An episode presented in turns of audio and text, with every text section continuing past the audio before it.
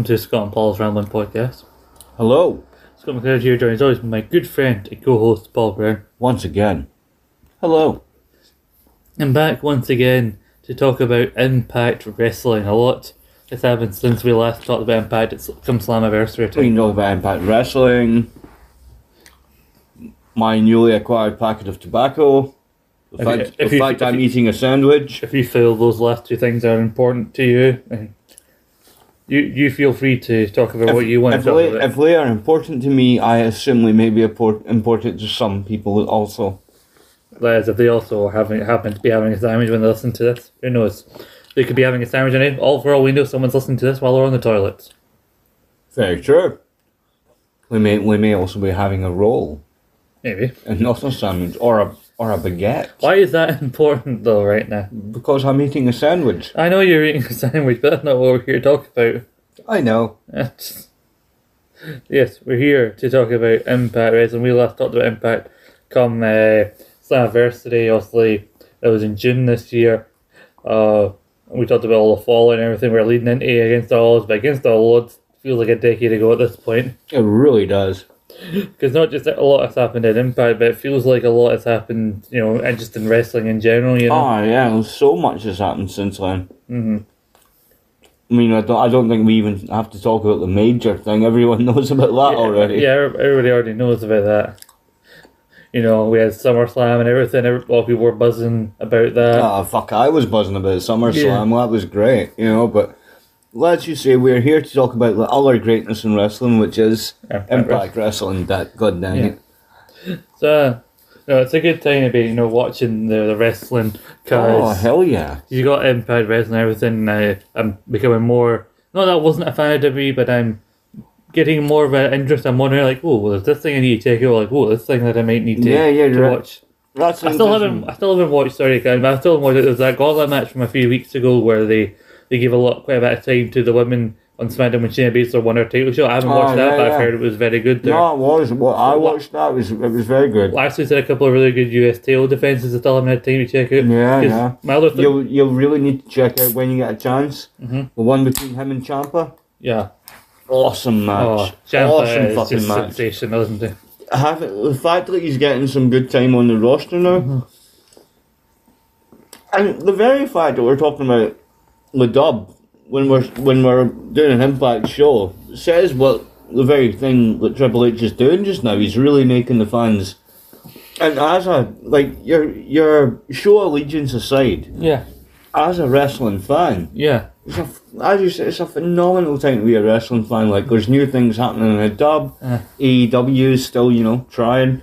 Well, they've got a pay per view like Clash of the Castle coming out Saturday the third. AEW's got pay per view the Sunday. Mm-hmm. So if you're a fan of both shows, which you could, you can be, you know, you don't have to just pick one, you know, one thing. That's a big weekend wrestling. Plus on the Impact's got their thing coming up. yeah on the also on the Sunday, but a different time, I think. Uh, on the Sunday, they're doing a thing called World Collide, where they're having the champ, big stars of NXT UK going up against the people of NXT US. And, then the, and then the big news came out today at time recording that basically they're going to be kind of almost doing away with NXT UK, but they're launching NXT Europe Yeah. which is a big I heard is a big thing, which could be very interesting. I think it's a case of like Triple H had this big plan of putting NXT territories across the world. Then basically when NXT 2.0 shit came on, he kind of shut that down. But as soon as he got back in, right, right, about this globalized NXT thing I mean, just dust off the wee file that he's got on it. Yeah, you're like, right. Forget, forget what that old Diddy was saying. We're sorting this shit. Just looking around, make sure Vince is still hanging about. Right, about NXT. Yeah. They put all this colourful graffiti piss in this 2.0. We're going black and gold again. I'm annoyed that they even called it NXT 2.0 and kept that for so long. I had similar issue when SmackDown went live on Tuesday, and for a good three years it was called SmackDown Live. Like, it's just SmackDown. Call it SmackDown for God's sake. Aye, or just like you say, call it NXT. Yes, even though it's a different NXT, you still recognise as NXT people are still the NXT champions. It shouldn't be NXT 2.0. It should be NXT, the shape that fucking Vince and Kevin came up with. And I still maintain my thing about when they changed from the reality show format to a new format, which was the black and gold. That was technically 2.0, so it means the colour version is 3.0, and whatever Triple H then turns it into now will be 4.0. I Get it? think I think it'll be like New Coke. You know, it'll bring it back as black and gold and call it NXT Classic. I, our customer, our viewers watch NXT for its wrestling, not for its colour scheme. I'm sure our new NXT li- will be just as popular. Interesting. NXT Classic. And then it- Vince walking away. Well, that's the end of me. but like my, po- Well, it was said anyway. Well, the my point was like it's the idea of like the time and be kind of a, a wrestling fan. There's so much going on Mm. and everything. You got, and then you also got. I'm, I'm a big fan of of New Japan, who is just finishing their big month long uh, G1 tournament. Yeah, I, I keep um, And that's partly the reason why I haven't been able to watch much else because that, Yeah. that takes up a lot of your time if you want to follow Yeah. along with it. I keep meaning to like because I'm really wanting to branch out because I'm I'm loving Impact, I'm loving WWE. I'm not willing to give AEW a chance yet. I just can't do it. It's, I, I, get, I get where you you're, know, I get where you're going. but I do want to check out New Japan and I want to check out like IWGP. Yeah, yeah, they're doing a thing with uh because uh, Bushiroad is the company that owns New Japan. They're their company. Apparently, they produce a lot of anime over in Japan, and they a few years ago also acquired the big female promotion there, Stardom. And also, they've got a US show, New Japan, called New Japan Strong. Apparently, they're doing a thing between Stardom and New Japan Strong to finally introduce an IWGP Women's Championship Wow, which is quite interesting. Also, New Japan announced because there was rumours they were coming to the UK in October, but they're doing a show called Royal Quest on the first and second of October over in London. Yeah, So again, and all around the world, whatever company it is, like Bandito wrestles for. Triple A primarily. He's popped up and he used to work for Ring of Honor, but once he dropped the belt and that big unification match to join Yeah, yeah. then it's kind of been up in the air where he goes. But no, I like I say, I I seen Bandito uh-huh. at Emergence. Mhm. I one match I seen him in. I fucking love that guy. I think he might still be the PWG champion. He was he's won the belt there. He's won belts in Triple A and, and Ring of Honor. The Honor. guy, the guy that he wrestled in that match as well, uh, Rey Horus. Horus. He he was really fucking awesome too. But I mean, Bandito fucking suplexed the guy with one arm yeah. off the top turnbuckle. He- I seen him do that, and I was like, "You fucking crazy, awesome bitch, man! I love you." you crazy man. So, like I said, there's a lot going on. Uh, obviously, emergence happened, and now we're fully on the road to Bound for Glory, Mhm. which had a, which had a change in its tone because it was meant to be apparently October eighth in uh, somewhere in Connecticut, right? Mm-hmm. But I think October eighth is also the day that uh, WWE is planning on doing their Extreme Rules pay per view. Yeah. And so Impact said, no, we don't want to do it the same day as WWE. So we went, they wanted they changed it to Friday the seventh, but apparently the venue they wanted to do the, the show in in Connecticut said, oh sorry, the venue's not available on the seventh. so they changed it entirely. Now they're going to hold the show Friday the seventh in Albany, New York. Albany. Yes, which I think is good because like New York's uh wherever you go, New York's a prime market for wrestling and everything, and also. You know, I know they're doing their specials like Emergence on Fridays, but it's the first time they've done a proper pay per view, and the first time Bound for Glory has been on a Friday Mm. which is interesting. Again, if you're like me, when I sometimes when I go to my brothers when like rest when there's like an impact show the day before a WWE pay per view, the times I went to stay with my brother, we stayed up, watched the impact on the one day, then Wow. stayed up the next day to watch WWE. Yeah. You can have No, both. like you're totally. That's totally awesome what you're saying. And I'm sorry I got distracted. I just heard heavy rainfall there. well, that's Scotland, you know. No, that, that particular fact makes me happy. you know me. I have I too. know. I have too much black and fur to. Mhm. You know, I have too much black and too much fur and too much heavy things to deal with the summer weather. I understand. I understand. The, the summer weather does not love me. But your phone mate, because you've got a message now, don't you? I do. That was my my awesome boy telling me that he's going to be in for it, like he's supposed to be. Good boy. He's a good boy. May get a bit soaked on his way back, but you know. I think he will, considering he went out wearing a t-shirt Yeah. and a and a, and a hoodie. So mm-hmm. you know, I tell him to take a jacket. It's on on his own head, be it. I know. You know, you can only tell them to do. If we don't listen, then on you No, know. no. So what do you make of like this whole new format Impact as we were talking about the the, the specials and now for this instance, a pay per views being on a Friday No, I think, I, I think that's a good idea because I mean, on a Friday, what are most people doing on a Friday? They're getting together with their friends. You know, you're having a few drinks. You're in that mood of like end of the week. Yeah, shit's gonna be cool. Mm-hmm. And if you're a wrestling fan, what are you gonna want? yeah, You're gonna want wrestling. absolutely. And I mean, if you've got like, even if you're a casual Impact fan, right? Say you're predominantly like a WWE guy Yeah. or an AEW guy or girl or whatever, right? And you're a casual Impact fan on a Friday, Uh-huh. you can go, yeah. Well, I mean, what did what did AEW do on a Friday? uh, so called Rampage. Oh, I've heard that. It's a bit. Yeah, So let's just let's yeah. put it in a positive lens. Say you've got your Friday night SmackDown, right? Yeah. You've got your SmackDown, and then you go, well, yeah, I've got my SmackDown, but I've got my Impact as well. That's phenomenal, you know. But yeah, like you say, you've got your Rampage, and yeah, if if you can if you can find time to put AEW in there when you've watched, you know, Yeah, the the, the main show, which is SmackDown, and Yeah. the was soon to be main show Impact, Mhm. you know, or at least on level, because let's Uh-huh. be honest, WWE, Impact, and then maybe if there's time we'll get to AEW, because like where where they've got their third division, the champion, you know. we have uh, on this. When me and my brother were staying up to watch Emergence, like we didn't watch all of it because I, I, my eyes were fading because obviously it was late at night and everything, and so I didn't end up watching. I didn't end up watching the Alex Shelley Alexander match until later because obviously like I want to stay up, I want to be focused, I want to appreciate this match. Yeah, well, let me ask you, and don't don't put spoilers in until we get to it, but just simple, quick question, like, do you have positive thoughts on the main event? I do, I do. You do? Yeah, Cool, Right, cool. Yeah, I knew I would, given the talent involved. I wanted to probably Oh, appreciate. yeah. because like I didn't want my pain to be skewed. Because like, oh, it was good, but then I was also tired. And, Yeah, Well, the point yeah. was we turned it off, and my brother switched over to BT for because uh, he has that, and SmackDown was also like, on. But so he put it back to the start. We kind of had it on in the background as we were both getting ready to go to bed and everything. he, was Yeah, yeah. he was you know tidying up and everything.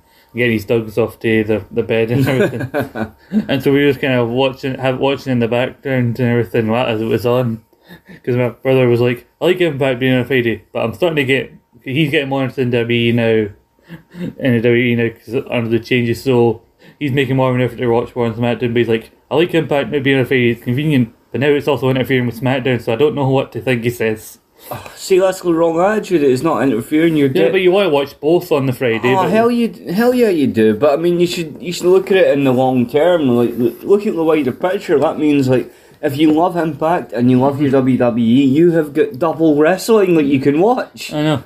you know you have you have a double helping of awesome in-ring action Mm-hmm. God I could be a commentator for wrestling goddamn it I hype it so much I know. because I love it I know. I I I really do. And the fact that like WWE is getting, you know, good and competent again Yeah, It's making me so happy because I grew up on that shit. I know. And the fact that Impact has been solid since I started watching again, Yeah. you know, I have Impact, which is my predominant show, and this is me mm-hmm. personally, right? Yeah. Impact is my predominant show. I fucking love Impact. My favourite team is VBD. That's no surprise. No know, they're mad psychos. I'm a bit of a mad psycho. Love it. He waves his hand a little. Yeah, I could say more, but I won't. But, you know, but, you know, I fucking love Impact. I'm starting to like WWE again, which I grew up with and made me happy. So, yeah, as a wrestling fan, I'm pretty much spoiled for choice at the minute. Yeah. And that's what you want to be. Yeah, and plus with the with emergence, I've been introduced to like wrestlers who in turn will introduce me to other organizations Yeah. like AAA and uh, Ring of Honor, and Yeah. you know, I'm like you say, at the minute you are spoiled as a wrestling fan. Absolutely. There's something for everyone, Mm-hmm. you know. Okay, uh, before we get in, properly into into Impact, and we've already hinted at some things that we're already uh, big fans of uh, recently, but Yeah. is there anything other than your sandwich which you've now finished that you want me to talk to the people about, you know, since our last episode? Oh well, I mean, I did mention to you before we started recording, I got a nice and funky new top. You know, I, Quite heavy on the sleeves. no, no, it's like it's like fuzzy and feathery and meshy and cool. what I say. I didn't Feel know it, what it's else to cool. Yeah, it, it's very, it is very fuzzy and nice. Yeah, you know me and my my penchant for unique tops. Yes, You you're, know, we're a very unique individual, Andrew. I really am. I'm uniquely fabulous. you know, But um, I had I I convinced my mum today as well to do a a double walk. Usually she'll just walk down to the shops and then she'll you know taxi back. But I was like, no, no, we do not have money for such luxuries as transport today. We will walk. And we walked down and we walked the back up, and she felt better for it. And I was like, see, walking is good. you know. Um, I had been enjoying some Lemmy before you came up. Yeah. That was cool. Uh, I dyed my hair today. Oh, even, even, Well, look at my forehead. apologies. Oh yeah, I wonder. Yeah. I was wondering where those little black bits were. Yeah, I dyed I mean, my I, mean, forehead. I, did, I, mean, I felt impolite to just stop and look and like, "What- what's the deal with your face? No, no, I, I dyed my forehead. I I awoke today at half past three in the, The morning? morning. Yes. Jesus. I, I went to bed at a reasonable time, and I don't know if this has ever happened to you. Went to bed around 10ish. Right out. Slept very deep, very sound. Very rarely do I get that that, Yeah. that, that luxury of boom right to sleep. Yeah. But woke up at half three in the morning. Mhm. Fucking perky as fuck. I was. You know that way sometimes you wake up middle of the evening, you're like, "Uh, God, I need to go back and sleep more. Go Yeah. away, wakeness. Mhm. But no, I woke up at half three and I was like, fuck, I cannot sleep. I am wide awake. So I twatted about and watched fucking Netflix for two hours. And then I went, yeah, that's a reasonable time. I will go and shower now. Yeah. And then I thought, well, if I'm going to go shower, I'll dye my hair. Me being like, I felt awake, but obviously my brain had not caught up yet. I went to dye my hair and I put the little stupid gloves on that you do. Mhm. And then went to squeeze out the, the dyeing cream stuff. And I went, that looks a lot whiter than usual. And went, and then you know what part of your brain you're like, you dick, you have not mixed the fucking chemicals yet, you dick. so I had to gently remove the gloves, mix the tube of stuff in, sugar the stuff, and then just squeeze it onto the gloved hands and just mix in the white shit that was on the gloves because I'd, I put it on the glove and rubbed it in at first, and then I went, wait a minute, Mhm. you've done this wrong. And I was like, don't worry, I can remedy it. And like, I sat there for five minutes trying to remove the fucking glove from one finger. You know, I have a thing about you know with sleep. A couple of annoying things that I'm struggling to deal with right now. Uh, one of, one of them is my penchant for suddenly waking up either an hour to an hour and a half before my alarm's meant to go off Oh. with the need to need, need for the toilet, and like because I know if I get up, the chances of me properly getting back to sleep before my alarm goes off aren't Yeah. highest. I may get a little bit of sleep, but that'll end up me end up being more tired before. But then, uh, but then I know if I lie there, I think oh, I can't just go back to sleep because I know in the back of my mind that I need the toilet, and so I won't be getting to sleep because I'll be thinking about it, and then I'll need the toilet more. So I might as well just get up and go to the toilet and everything. Uh, Yeah, you lie there and you're like, hmm, I'm like a big toasty Cinnamon bun. Gotta take a leak. yeah, I better get up.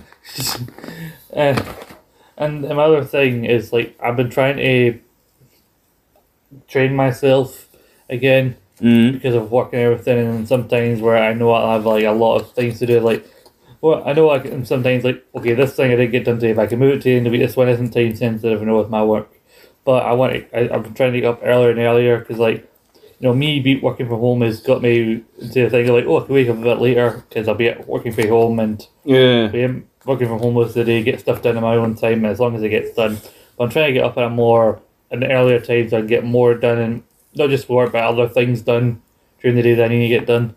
So I've been trying to train myself into a proper sleeping pattern. But what I've I've ended up doing is thinking of a reasonable time I want to get up and I set my alarm for like ten minutes before that because I know for a fact the way my mind and body work that I'll set the alarm the thing will go off and I will not feel the immediate urge to get up and go and try and face this day. My thing will be like, still so tired, don't want to move. And my, my brain is seeing my body move, and my body's like, no, I don't want to move. And I just lie there and like, get up, you idiot, get up, get up. And then the time I've taken, I've taken to lie there and tell myself to get up, I could have already got up and done something for the day. See, I, I hate the whole morning slog and the morning routine. I mean, I know I am not working at the moment and such, but it's that horror because I always think like when you get into bed in the evening, you know Yeah. you're settling. The bed's Yeah. awesome, you're horizontal, it's all awesome. But when you wake up the next day, it's when you wake up the next day, bed is the most comfortable place in the world. And know. It's the right kind of warm, and you feel one with the bed and the quilt, and you're like, if I remove myself from this, I will never feel it again until the evening, and it will suck. And you will depress yourself with the lack of comfort. it would help me with this like setting a time to get up and get myself into a proper sleeping pattern. If I found a decent time to actually go at my bed at night when I know I'm work when I know I'm working the next day. Do you have a set time? Well, a generalised set time that you stick to? I want to go to bed at least before midnight, but then there are times where like it's close to midnight I went to my bed or I've went I get to bed after midnight because I've been doing something like I've been up editing something or whatever and it's taking longer than I need to. Mm. So more often than not I say to myself I'm gonna go to bed at this time and then I get to that time like well, I'm still doing stuff and I don't know how long this is gonna take. Yeah, I, I had that the other day where I was sitting playing that fun ass game I like on my phone, BitLife. Mhm. And I was sitting there just BitLifing and absent mindedly looking up on occasion at the TV and doing my thing. And before I knew it, I checked the time. It was like fucking half one, two in the morning. I was like, fuck. And you know that, that way where you don't feel tired, and the minute you realise what time it is, you end up feeling tired. You're like, your, bo- your body goes, ah, it is late. I must be tired now. And then you go, but, but I wasn't tired five minutes ago until I knew what time it was. I feel that sometimes when I'm waiting up to for pay per views, everything I get to like back at eleven or, or like oh I'm not that tired, you know I've still got I'll probably make it through a decent amount of the wrestling. Gets closer to midnight, I start yawning uncontrollably. Like Oh, I hate need- that shit. I, I need some caffeine or some sugar. I need to and to keep myself awake, man. Sitting there going like that, slapping yourself, going, wake up, damn it, wake up! Even talking about sleeping and feeling tired, I'm starting to feel fucking tired right now. Just talking about it. Do you need some Ovaltine in a hot water bottle? I'm not that old. Fuck off. That's the thing. Part, part of my Nothing wrong with Ovaltine in a hot water bottle. there's a small, but I think there's a part of me in the back of my head that is is resistant to the idea of that set time you to bed to get up because of work related things because that it's too adult for me. Like it's too too much too much of a one of those you know boring adult tests that I get to do. You need to like no, I don't want to do. Do you know, Scott, I totally get you on that. I find it hard to adult nine, 90% of the time. I find it horribly difficult to adult. I've noticed. Like I'm I'm I'm, I'm 26 next month. Yeah, I'm I'm I'm 28 next month. Are you fucked? Don't lie to these people. Don't start that spinning that pish. In my head, I am. No, I'm fucking 38 next month. But like It's go- it's going to be hard for me to take. You're going to have to bring booze. I brought booze today. You'll have to bring more booze when I turn 38. How about you bring your own booze? But you're 38, you should be able to bring your own booze, you I bastard. will, but you'll need to bring some. It's going to be hard for me to take. I'll need I'll need Doctor Booze to help me. Well, every passing birthday, you're just gonna get more and more inconsolable, aren't you? Yes, yes, I will. I'm not going to be able to handle it, man.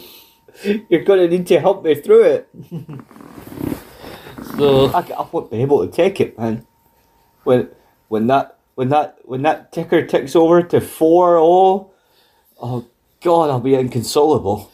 it'll be, it'll be on the couch, I'll be consult, I'll be fucking talking to you like I'm your psychiatrist, like, "Uh, I can't do it, man, I can't do it. You're rocking back and forth on the fucking couch. Sitting there chain smoking and crying, going, no, no, no, I can't take it anymore. You're like fucking Joey and I was like, why, God, what? Oh, yeah. We had a deal. We had a deal. oh, we horrid. I know. I, I, I, I, I will. I'll be weeping. I will weep when that hits me. Well, like, uh, I, lo- I love how I want to take a conversation to you know, what person, what are we up to?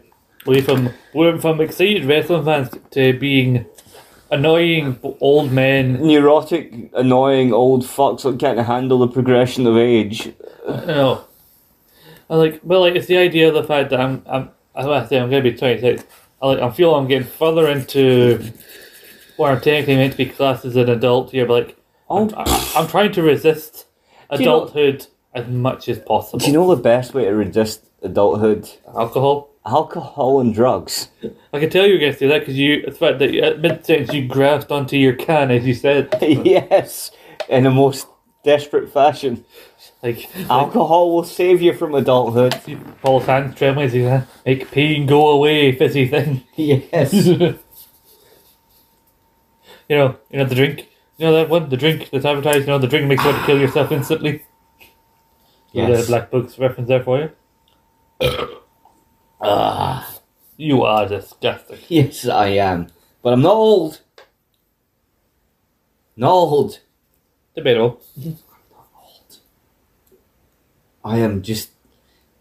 Haha! I'll I'll go with that slogan I seen on a T-shirt that I would never actually wear. Huh. I am just eighteen with twenty years experience. God damn it! That's the, that's the stupidest thing I've ever fucking. Yeah, I seen that on a fucking T-shirt. It's worse than the whole when people say, "Oh, I'm this year's young." Like, No, you- you're not. You're just old and pathetic. Fuck you. Like, I think saying your age plus the word young doesn't make you young. Like just because you have the word years old doesn't automatically make you old. It's it's the it's It's so, when you start saying things, I'm this many years young that makes you fucking old. it's a death desperation of someone who is getting old and is clearly not processed it yet. See, Oh, that- that's when I know you really need an intervention, Paul. When you start using phrase like that, that's when I'll know, like, "Good God, this man needs help. No, I, I need no help because I have I have I have um I have completely nullified my age progression by being drunk since I was eighteen, so It's like Paul said he was 38 years young, and you left him alone. yes. But no, I wouldn't say that because I, I lost all sense of time in my teens. Well, you know, you Through see, a, ni- a nice heady mix of psychotropic drugs and lots of alcohol. well, you know, they say time is a construct of human perception. Yeah. I I I have none. I have no perception of time. See, I still look fabulous. I wear funky, funky jumpers, so I'm cool, man. I'm cool, and anyone that says otherwise, fuck you.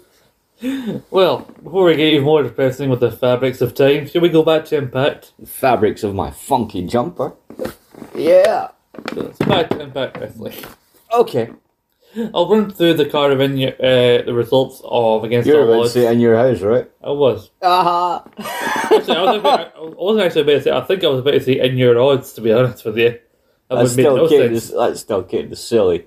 But Ah. I'll read through the results, and if there's anything that, because I know it feels ages ago, but if anything pops out to you that you want to talk about once I've read it all out, Go on then, go on. Hit at it. We had uh, two uh, countdown matches which featured uh, Black Taurus defeating Laredo Kid. We had Brian Myers defeating Rich Swann in a dot combat match to become I'm surprised by the first result I was, and I was indifferent to the second one. to become the digital media champion. Then on the main show, we had the Motorcycle Machine Guns defeating the Bullet Club representation of Chris Bey and Ace Austin. That was a good match. We had Ace, we had uh, Chelsea Green and Dior Purrazzo, the team now known as Vexed, uh, spelled V X T, Yeah. uh, defeating Mia Yim and Mickie James in a tag team match. We had Mike Bailey retaining his newly won uh, X Division title against the former champion Trey Miguel. that was a great match. Uh, we had The Influence, now represented by Tenille Dashwood and Giselle Shaw, unsuccessfully challenging Rosemary and Taya Valkyrie for the Knockouts tag team That titles. would be Rosemary and uh, Taya's final defense of that title, would it not?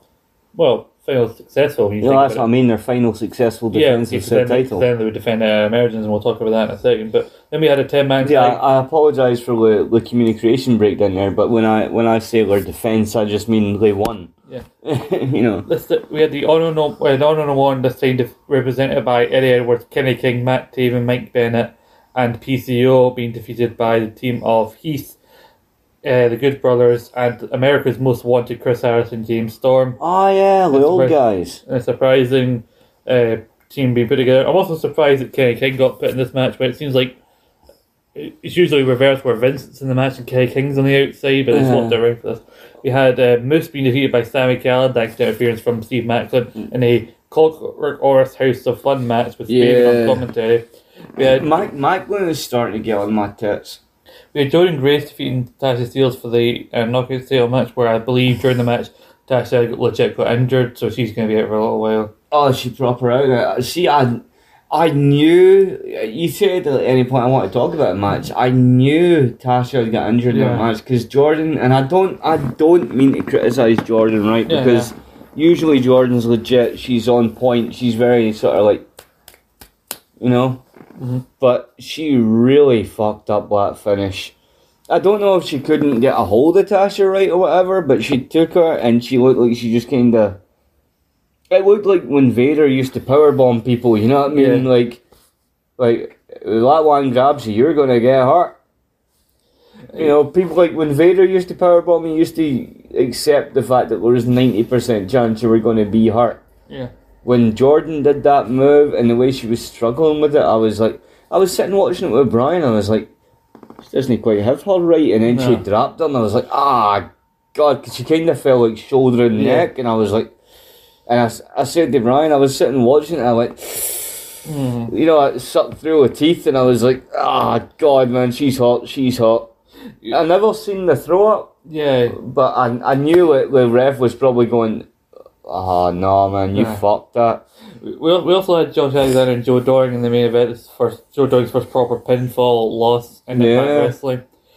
You know, we always say that Josh Alexander, and you know, basically. Apologise for my phone there. You know, we always say Josh Alexander can have like basically good match with anyone. Josh Alexander, you know, he's class and everything. This really tested the limits of how often Josh Alexander can make someone look good because wasn't a big fan of this one. This is Were you not? No. probably my least favorite Josh Alexander match I've seen in Well, a oh, good I while. don't. I don't actually think. You know, I play devil's advocate here.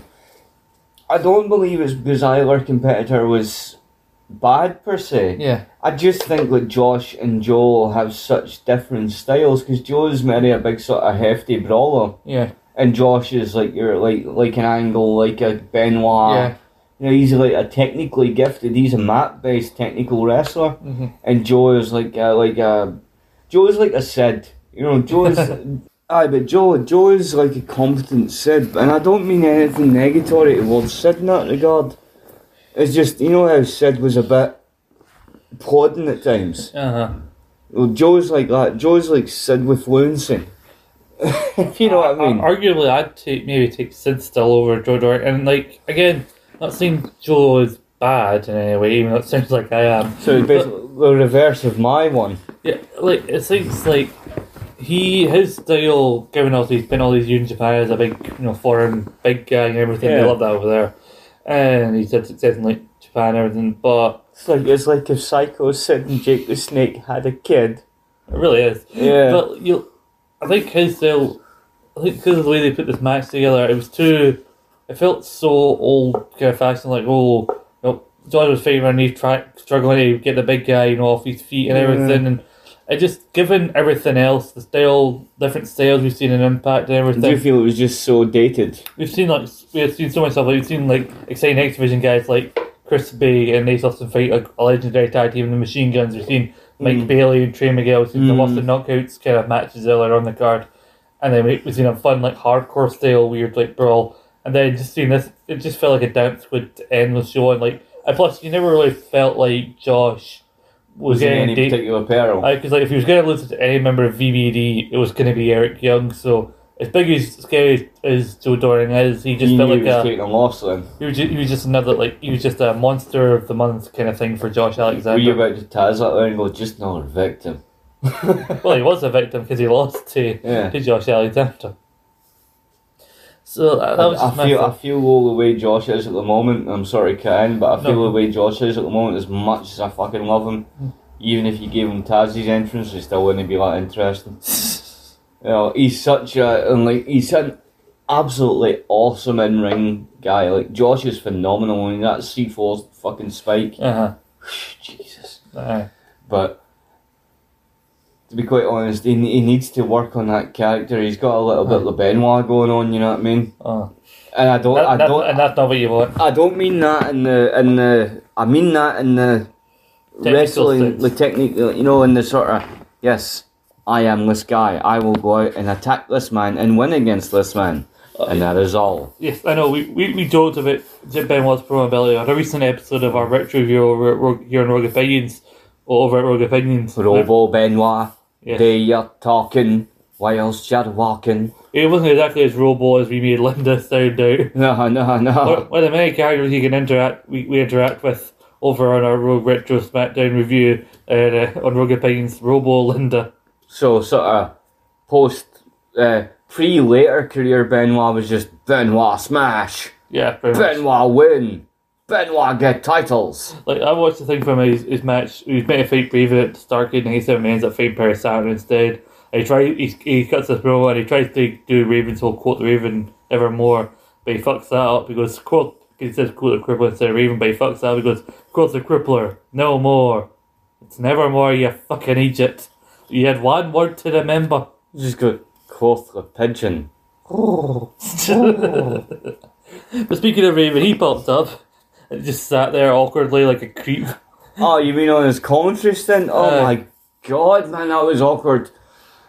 I swear to God, like Raven has took one too many hits to the head because he struggled to fit a fucking sentence together. man. like, hey, well, McRae and, and Hannifan like, hey, Raven, like, this is a very unique file of match, you know. He's got, you know, Seth McCall, he seems to thrive in this kind of environment. And Raven's like, yes, Yeah. yes, Is match. I've made match. they wrestle match. Yes. That would be an ecumenical, yes.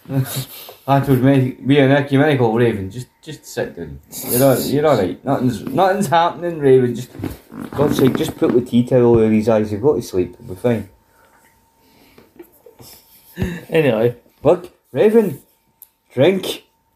Oh yes, but uh, other than Raven, hardcore title, Raven.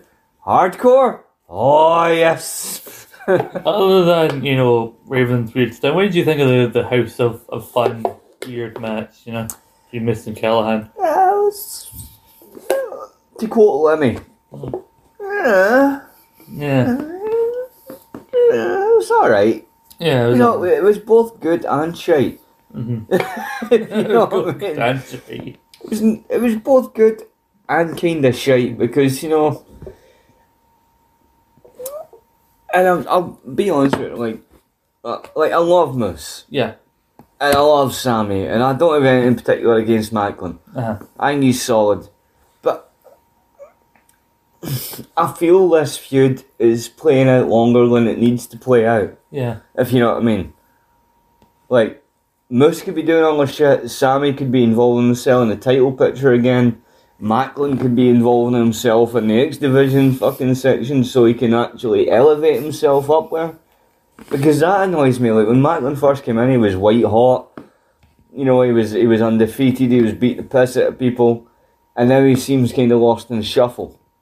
You know, he really does seem lost in the shuffle. It seems like like oh, who's mental? Maclin. Who's mental? Sami. Who's a big cunt? Moose. Let's throw the three of them together and do this sort of weird on again, off again, sort of like ugly, fat, ugly teaming together, ugly helping each other Aye. out, you know. Because, like, Moose get, uh, like, because, like, Callihan, it's like, uh, Maclin gets involved and everything, Yeah. and helps Moose win, but it seemed like he was all, he was just trying to screw Callihan and everything. Like, then the whole thing, like- whole thing was, to come from nowhere. And then the whole thing was well, I think it was good. I was happy to see him because it was a case of oh he's going to interfere with that. That's something meaningful because I'll be honest with you, up until that point, like since uh, what was he doing before Slammiversary? Maclin. I can't even fucking mind who. Oh, he was in stuff feuding with like other guys Aye. like Team Impact and everything, and he had a spotlight. He had that big match. He had some big, big matches. He had some key people on Impact, and then Slammiversary he got demoted to the Reverse Battle Royal. Didn't wasn't even booked on the Against the Odds card. And then I was happy to see him there because I thought, oh, good, that's a good future and help build them up a wee bit. Mm. But the reoccurring thing, even up until even on fucking American Dad as an interview, like, oh, like how many times do I have to say it? We, me and Maclin are not aligned.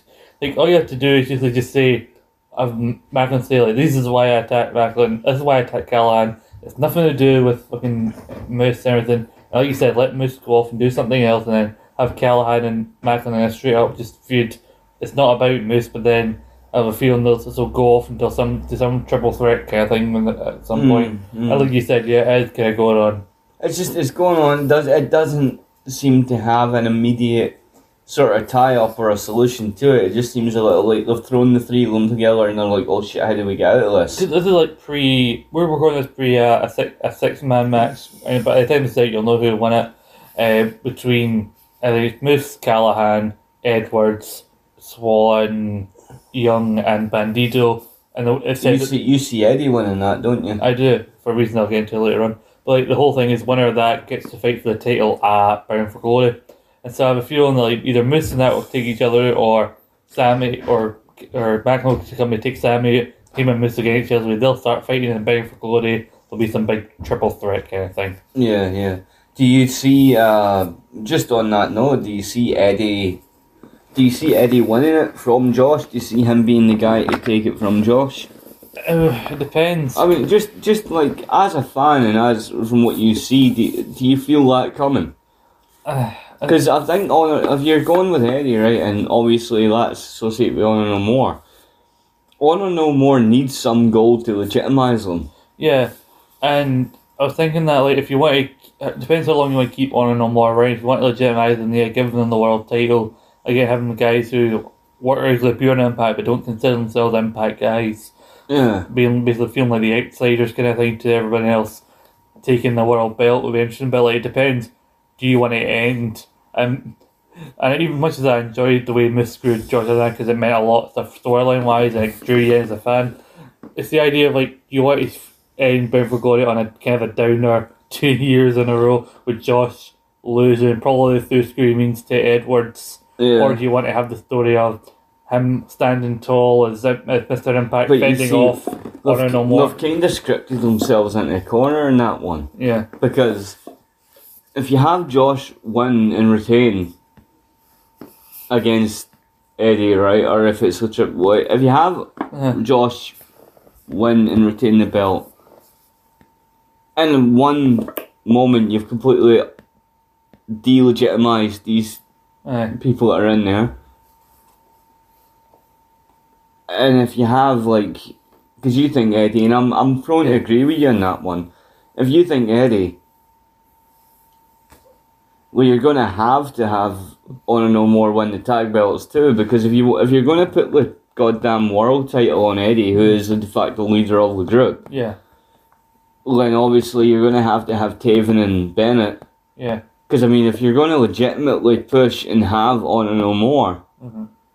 well, if that's going to be your go-to faction, Mhm. you're going to need, you know, tag and main gold. Well, it was interesting about that because they're doing they had a taping the night after uh, the night after Emergence Yeah. in Chicago, and they did, and that's going to keep a couple of weeks up until uh, come out the end of August, which is when you're probably hearing this on the twenty seventh and twenty eighth, I believe it is Yeah. of August. They're doing a thing called Lone Star Stampede, which is two nights of tapings in Dallas or somewhere in Texas. I believe it's Dallas. Yeah, yeah. But uh, they recently announced a thing like for two matches for the Brother across that tapings, uh, where they're being billed and advertised on night one to have a non-title match against the Machine Guns, but to then have a title match against against Taven and Bennett on the second night. And I believe potentially, uh, potentially that's where Big Taven and Bennett win the belts because I've also heard tell that uh, the current deal that the Good Brothers are on is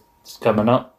So again, the idea like having champions that aren't under contract, and also eh, towards the end of November, December time is when New Japan does their big World Tag League tournament. I'm wondering if New Japan will like, you know, you guys are in Bullet Club now. We kind of like to have you guys in this tournament, which require them to be off TV for an extended period of time. And I'm assuming they guys, like I think the Good Brothers and New Japan's desire to have them featured on New Japan TV is part of the reason that helped that helped them broker relationship because Karl Anderson's still the never open weight champion, so also they're going to want him on a New Japan show defending that title as Well, well. obviously, obviously. But do you think that you don't think that ultimately spell the end of Good Brothers and Impact, you? No, I think they'll they'll come back in a kind of a, a pair appearance kind of deal because a proper contract would mean obviously means that you prioritize dates for Impact over other promotions. But if it if it become it's more than likely given the tours extended tours that, that New Japan like to do that if they signed a proper deal that more often than not they'd find themselves regularly in a case where New Japan date conflicts with, an Impact Day. and, new, and Boogie Brothers are probably more likely to do the New Japan thing. So a, buy, a pair appearance thing means that they can plan out a wee storyline for them when they mm-hmm. need to appear and when they don't, and it doesn't greatly impact them with New Japan. It doesn't also hinder the relationship between that Impact currently have with New Japan. Telling you, man. That, that Elon Musk, man, he can't, he can't get his ass around that 12 deal. Should just buy Impact and make us a billionaire fucking fat, like, company. That'd not be brilliant if he went off his tits and bought Impact and, like, shoes on the other foot now, fuckers. Come ahead. You Impact mentioned, you, you mentioned that the last three Impact related shows, I think, let it go, it's not happening You know, I kept trying to plug booze sponsors. I'm trying to for a long time. I'm trying to bug. I'm trying to plug billionaire sponsors for Impact now. I'm trying to legitimately help the company. Stop trying to make this happen, it's not happening. I'll write to him. Live in the now, man. Live in the now. Living in the house. But I think they would be because I think I don't know. I think them and the Briscoes are amongst this, but I think it was McTaven and Bennett, one of the rare tag teams to hold IWGP, Ring of Honor, and Impact Gold, like tag gold that is, if they won the belts. So that would be interesting. I wonder if any teams ever had before. What No. WWE's? Yeah, WWE title. Have the Good Brothers not had that? Well, well, they've had WWE, IWGP, and Impact, so they would have to win the Ring of Honor belts to have all four. and then they would have the the four. Yeah, it's weird because them is Bullet Club back when they were there would regularly appear in Ring of Honor, but if any team would usually hold the Ring of Honor belts, it would end up being the Young Bucks at the time Mm. who went after those belts because they were more they were more regular in the US, whereas Yeah, I'm- Gallows and Anderson made their name in Japan. I'm not so sold on the Young Bucks. You know, I mean, I've, I'm not insane about their ability. I'm just not very sold on them. I- I'm sold on when they're heels, when they're faces, but still try to do the oh look how cool we are, we're the best tag team, we have a lot of money. Like, why should I like you?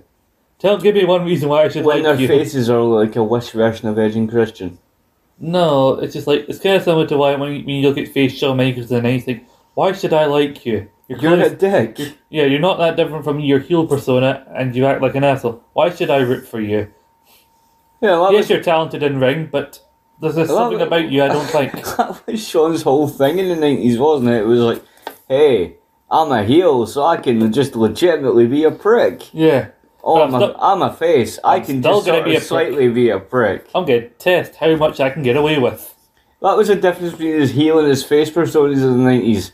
I'm a heel. I'll do whatever the fuck I want. I'm a face. I'll try and do whatever the fuck I want. Well, Make you like it. If if for say that if it turns out in the next month or so that we have a scenario where Eddie's the Impact champ and David and Bennett are the tag team champs, how would you feel about that? Would that would you be disappointed by that result, or how would you feel I about it? I don't think I'd be disappointed. I don't really think I'd, I'd. I'd like to see like if that happened, I would like to see where it went. Yeah, You know, because I mean, you have possibilities. You have, I mean, you have other legitimate teams. You have VBD. uh-huh. You could easily have Deaner and Deaner and EY or Deaner and Doering Aye. Challenge. You have uh, you have the machine guns, obviously. yeah, I suppose even at a stretch, you have uh, uh, you know uh, uh, uh, fucking cowboy and you you America's Most Wanted. ah, you- at stretch I, you I, have I, think, I um, think this is just a one night thing with Chris oh, that's just one night. Is he really old and fucked now? I think I think he's been out of it for a while, so Mm. yeah. Oh, good props to him for doing what he did then. It was weird how they built that eight man tag because obviously PCO took the fall in the match. He got pinned after the Grail shot from Sabin, right? And then all of a sudden, they just randomly, in the midst of uh, the build to this 10 man tag, after they'd already done a big tag match, they were, because obviously Impact on No More Yeah. were annoyed about Earl Hebner's involvement and they felt screwed. It suddenly became a thing like, oh, on No More, don't trust PCO Mmm. because PCO got pinned, and then and then the Good Brothers and James Storm that tried to recruit him, and I do love James Storm. Like, it's meant- like it's a bad idea, yeah, but it might be the best bad idea I've ever had. And they try to recruit him, and then literally as soon as it fails, James Storm turns to the Good Brothers like, "I told you guys that wouldn't work. That was your idea." Nah, I've got to say, let's maybe let's maybe just my my insane mind working as it does. But say, uh Eddie and Bennett and Taven win Yeah, said titles, right? Which is which is kind of likely to happen, kinda. It probably will. It might not, but it probably will happen. what say? Because you know, there's been a lot of tension in the past month between, particularly Eddie and PCO, because he's always been putting every negative thing that's happened to Honor No More On PCO. on PCO, right? And who's the one member of the team that's always been nah, fuck you, PCO's good. He's he's Vincent. Vincent. What happens, right? Bennett and Taven win their belts. Mhm. When Eddie throws more shade on PCO, PCO and Vincent break off. To be honest with you, PCO, I like to see the wee bits in what I saw before this. But honestly, the more saving impact, really can't be arsed with PCO right now. That's a shame, I really, really. can't be. Like, his main thing is he's a mad bastard who does moonsaults and everything. But half the time, his moonsaults look like he's gonna fucking land on his own head. Where do you stand on Vincent? He's alright, he's a mad bastard. I like Vincent. li- I like man. Vincent. I like Vincent more than I like He speaks PCO. to me. I'm wondering if this will lead to more now that they, that they won the match. The Americans means to stay together. I'm also wondering in terms of title implications. Kenny will have more to do. Maybe he'll go after Mike Bailey and the X Division belt. Fuck Kenny. I know. I'm, I'm, not, I'm, not, I'm, not, I'm not saying he's gonna win, but like Kenny has history in the X Division. He's a former X Division champion. I'm, I'm, not. I'm not saying I want him to win. I don't I want know. him to I'm, win. I'm only, I'm only teasing, man. I'm just. I'm just putting that out there. I'm only teasing, but nah, Vincent's better than him. Vincent's a mad gun. Vincent speaks to my soul, Of course he does. but then again, so does PCO. So I don't know. I, there was something about this. But I did. I was convinced going into Emergence that Honor No More were going to lose, even though it'd be I mean three pay per view slash special losses in a But row. didn't he? I'm just saying the way they've been built, it tend to feel like well they'd had their big reveal, they had their, their run on top as like the big bad guy, but then they felt like Slammers was maybe like the beginning of the end, and that's when they were going to lose, but then they didn't. Uh, but I have a weird feeling that either if it's not Josh who ends up signing on the end of them, I think somehow Heath will ultimately bring about the end of them because I think there'll be some sort of match. I don't. I'm not saying it will happen, but I'm saying I have a theory in my head that somehow Heath will will have will eventually challenge Eddie Edwards to a match, uh, and say, "Oh, if I win, if I win on no more, go like or done." And then it looks like Eddie's battering Heath, and he's gonna go away. And then Rhino comes out and saves him and everything, and then Heath rolls up. And he, I'm not saying it will happen, Comes out and attacks Eddie with a Jesus kick. but like it's just good to like he saw this whole thing. I want to take out on and no more one by one. Like if you want to have Eddie Merritt, like he's got to play a part in when on no more eventually go away. If it's Yeah. if, if you do plan on running them into a point where they have an ultimate like breakup angle. But you don't know, but Eddie versus Josh in terms of the story they can tell of Eddie, the leader of Honor No More. Like I was even saying to you, the minute he joined More, I felt like he should have been the guy to go after Josh. 'cause Josh, he's yeah. got the whole thing of, you know, why was I not selected to go after Kenny? You know, I could have been the guy who helped defend Impact, but Impact turned their back on me, so I turned my back on them. So you think? Do you think? Um, quite honestly, that what's happening just now is a very, very long played out game for it to be an eventual feud between Josh and Eddie. Potentially, I think even if Eddie does win, there's part of me that can see Eddie, Josh winning it back soon after, at like either hard to kill or some point after that. Mm-hmm. Let me ask you this. In all this, where do you see Sami in all this? I don't know. I mean, I think he's the other option in terms of not if fight Josh, but like if Eddie wins the title and Josh can't win it back from him, doing Sami versus Eddie with the roles reversed after all this time, where it's often Sami the bad guy, Eddie the good guy. Yeah. Then doing it with the roles reversed now that Sami's the face and Eddie's the bad guy. Hmm. And plus Sami tried to take it all of Honor No More with his wee baseball bat, just appearing around like surprise, like taking everybody. That'd be cool. Like I imagine the road to that would involve like some sort of weird hardcore stipulation match between him and PCO, which I'm sure would involve a lot of people taking nasty bumps. Oh yes. Because Sami and PCO are not uh, not averse to that. I know. I know. I asked this like a bazillion fucking times. Uh-huh. Which Quebecer was PCO? Pierre, He was Pierre. he's the one who went on to be Jean Pierre Lafitte. so the- he was not Lamonte. he was not the Mountain. Jacques was the That was Jacques Rougeau. Mountain. Yeah. Thank you. You're welcome. The more you know. Is there anything else about Against All Odds you want to talk about before we move on? No, no, I'm good. I think we. I think we've covered it pretty well. Yeah. By basically not talking about it, talking about Bound for Glory, which is delicious, but then we move on to also I like Center Stage in Atlanta where they did it. It was a smaller bit. The ramp was right up to the ring, but I like the setup that they kind of have in there for the for the tapings afterwards, especially. And then Yeah. they went to Kentucky for the next tapings that led them right up to Emergence. Uh, so I like that. I I really liked Brian Myers winning the digital media title. I like him winning it, and also like the whole thing of him trying to avoid Bhupinder for a title shot, and then being like, "Oh, uh, you promised me a title shot. I want my title shot." Like, oh no, like see, I would give you a shot, but I just was in the locker room and I said, "Who who wants to step up and get shot?" And somebody already claimed it. You know he's obviously lying. And Bhupinder like, "Who?" And before Brian can spin another lie. Decay have overheard this and so it's like, this will be a good opportunity to get some gold for us. And when I went, oh, and see, Crazy goes, oh, Black Taurus stepped up. I was, I very much admired John Bryan for stepping up, and Black Taurus will happily fight you for the belt. And then all of them trying to spin it even more, going, oh, you know, I'd love to defend against you, but you know, you gotta go through all these channels. And Scott D'Amore approve it. Scott D'Amore walks through belly, looks up for his papers, and goes, match is signed. and just buggers off. And then Brian then had to defend his belt against Black Taurus, and then he had the match at Emergence on the countdown against uh, Mm. Bhupinder. I, I, I personally like Brian as as, as a champ. Eventually, I'm sure, I, I personally like Bhupinder. and I'm sure Bhupinder will get it back at some point. I didn't think they'd do the match this soon, but I'm sure at some point he'll lose the belt to When will, Bhupinder. when will Bhupinder win a legit title? I don't know. When will he win the X Division and then the Impact title? I don't know, Paul. I can't tell you that. Because he Well, it's- should. Only Impact can tell us that, and we'll have He- to wait. He is muscular and tall and pretty. He's a more agile Shera, basically. I, I prefer him to Shera. Yeah, I, I prefer him to Shera in so many ways. Mm. Shera is not my type. I also like the uh, the gargoyle like spear that he does off the, the middle rope as a. Love that. Also I love the fact that it's called move. that. Yeah, because he gets up there in that second buckle and then boom, Mm. done, and you're like, "Fuck yeah, Thunder, you rule. You're a sexy beast."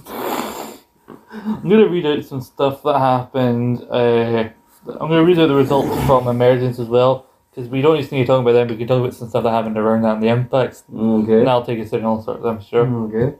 Let me just read out the stuff for stuff for the results for. So as I said, Brian Myers retained the title against Bhupinder Gujjar on the countdown show. Also, the countdown show for Emergence Vexed defeated Rose McIntyre for the tag team titles.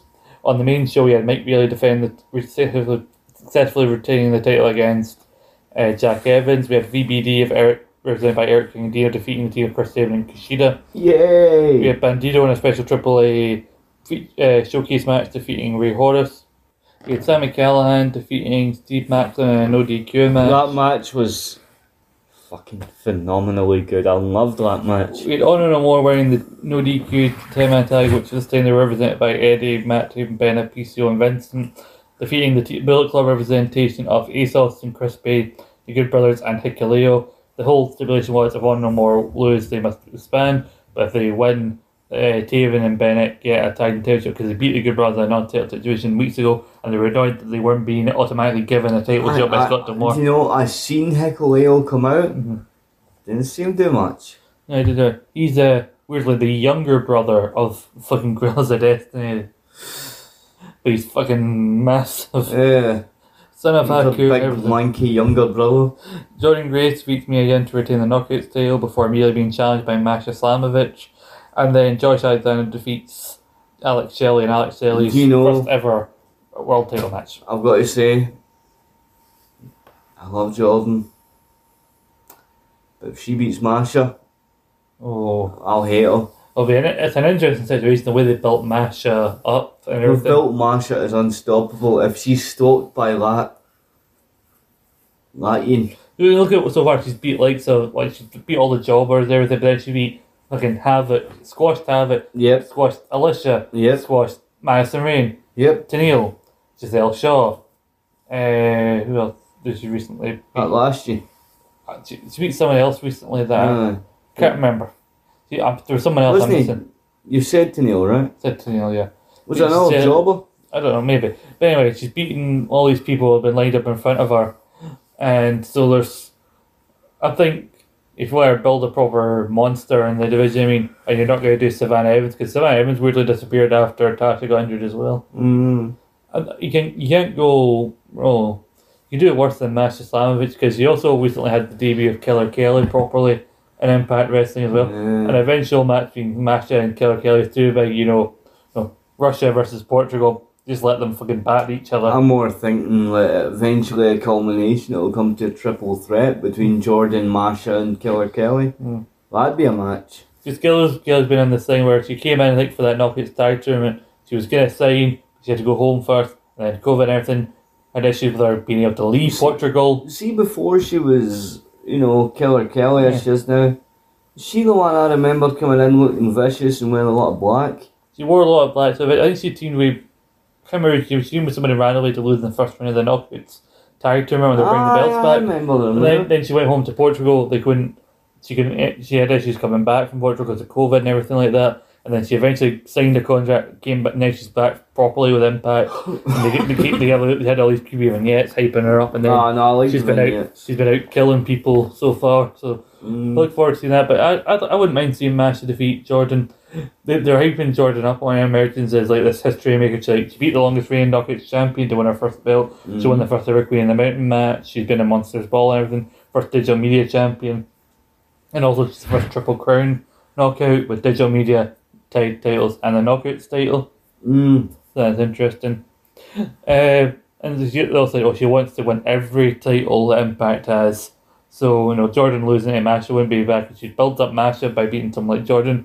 And Jordynne can then maybe go back to the X division as she was teasing a couple of Mm. years ago. I'd like to see that. And then eventually, hmm do the right thing and win the win the main belt and actually, you know, no be no be flat nose. I know.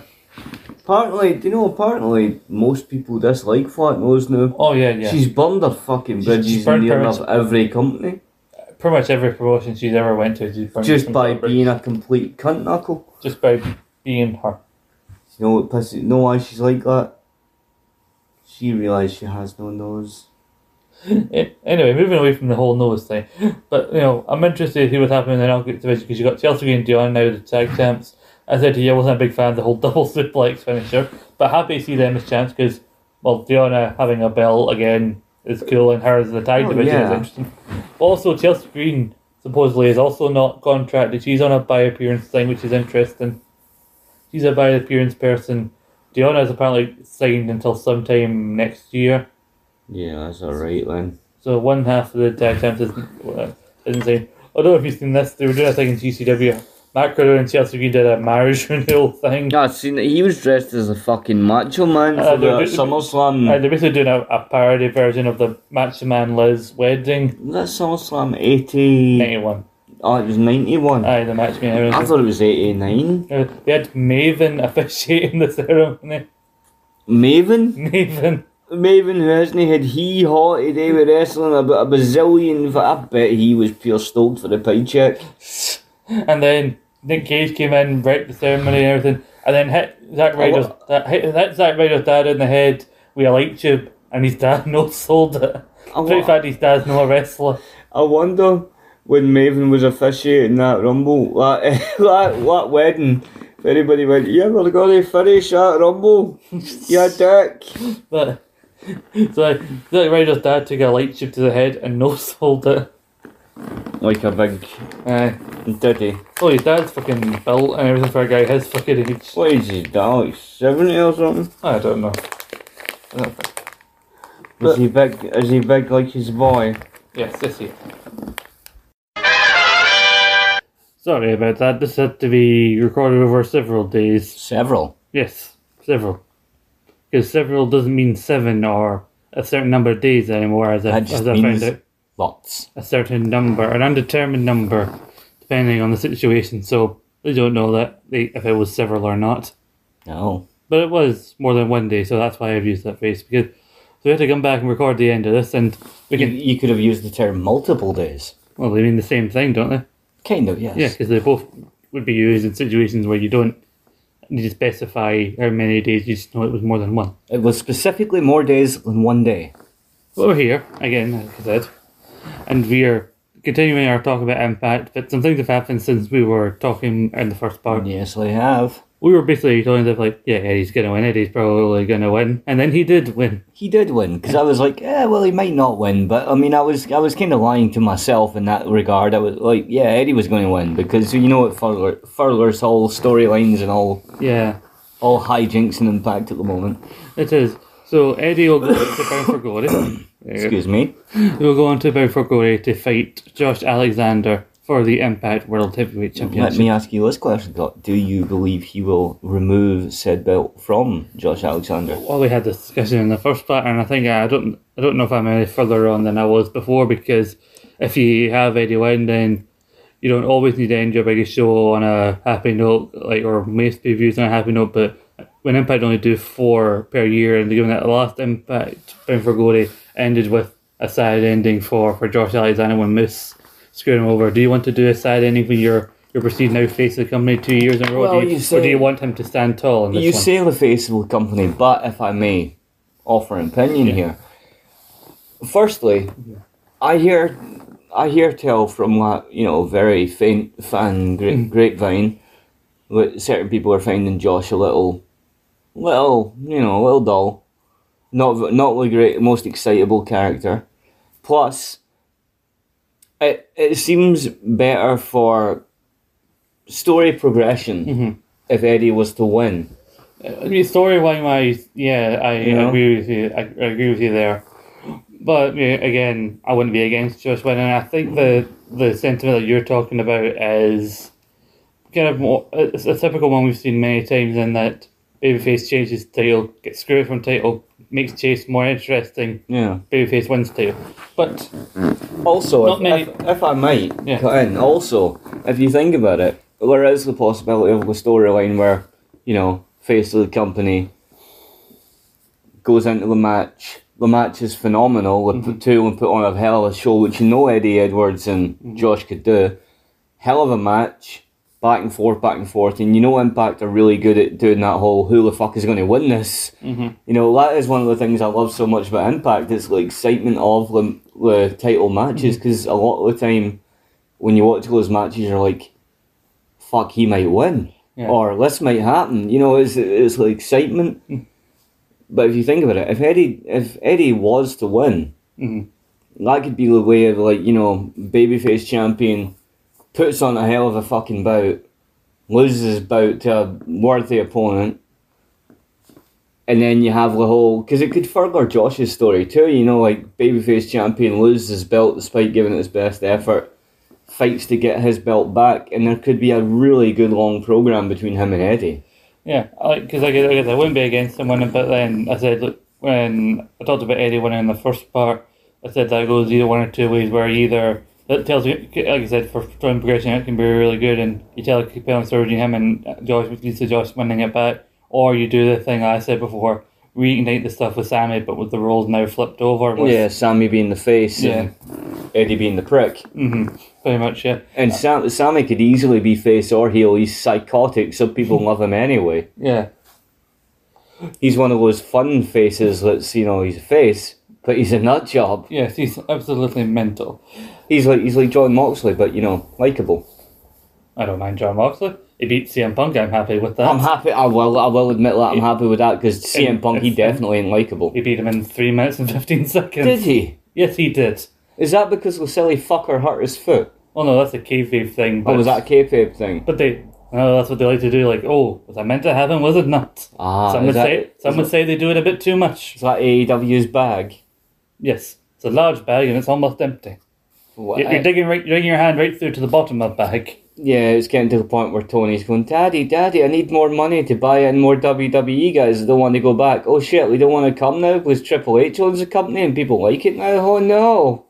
Speaking of AEW, just to yes, I mean, I think this is worth talking about because I'm sure the match will be phenomenal. Yeah. But uh, it was announced recently on Dynamite. Yeah, Jay Lethal, former Impact guy, also m- multiple time world champion in Ring of Honor as well. Yeah. Then going into a feud with Wardlow, who's now got his his pals FTR.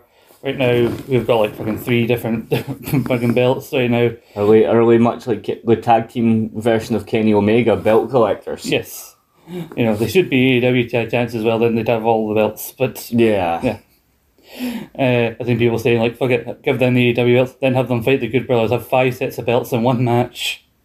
But then again, I don't. hell of a match. Although to be fair, I don't think the Good Brothers are going to have those belts for much longer. But more on that in a second. But FTR, I think one of two, one of the two best tag teams going today. And then it was announced that Jay Lethal, he's got two kind of henchmen with him at the minute, and like, no, I didn't say these guys were a team within our six man tag match next weekend at All Out. Yeah. it's going to be these guys, and he it was a video package for the other, uh, who I think the other best tag team going today uh, right now is, and it's the Motor Machine Guns for one night to AEW, and seemingly as I said, to you given that the team with Jay and coming in from somewhere else, they're going to be working as heels for the first time in more than a decade, I believe. That's going to be kind of cool and unique to see. Because I'm pretty sure when they when they left Impact for UOYO and went to Ring of Honor, uh, they were working as faces and then came back as faces. I mean, Sabin's worked heel in the time then, but that's a single. But I mean them working heel as a unit together. Yeah. Mhm.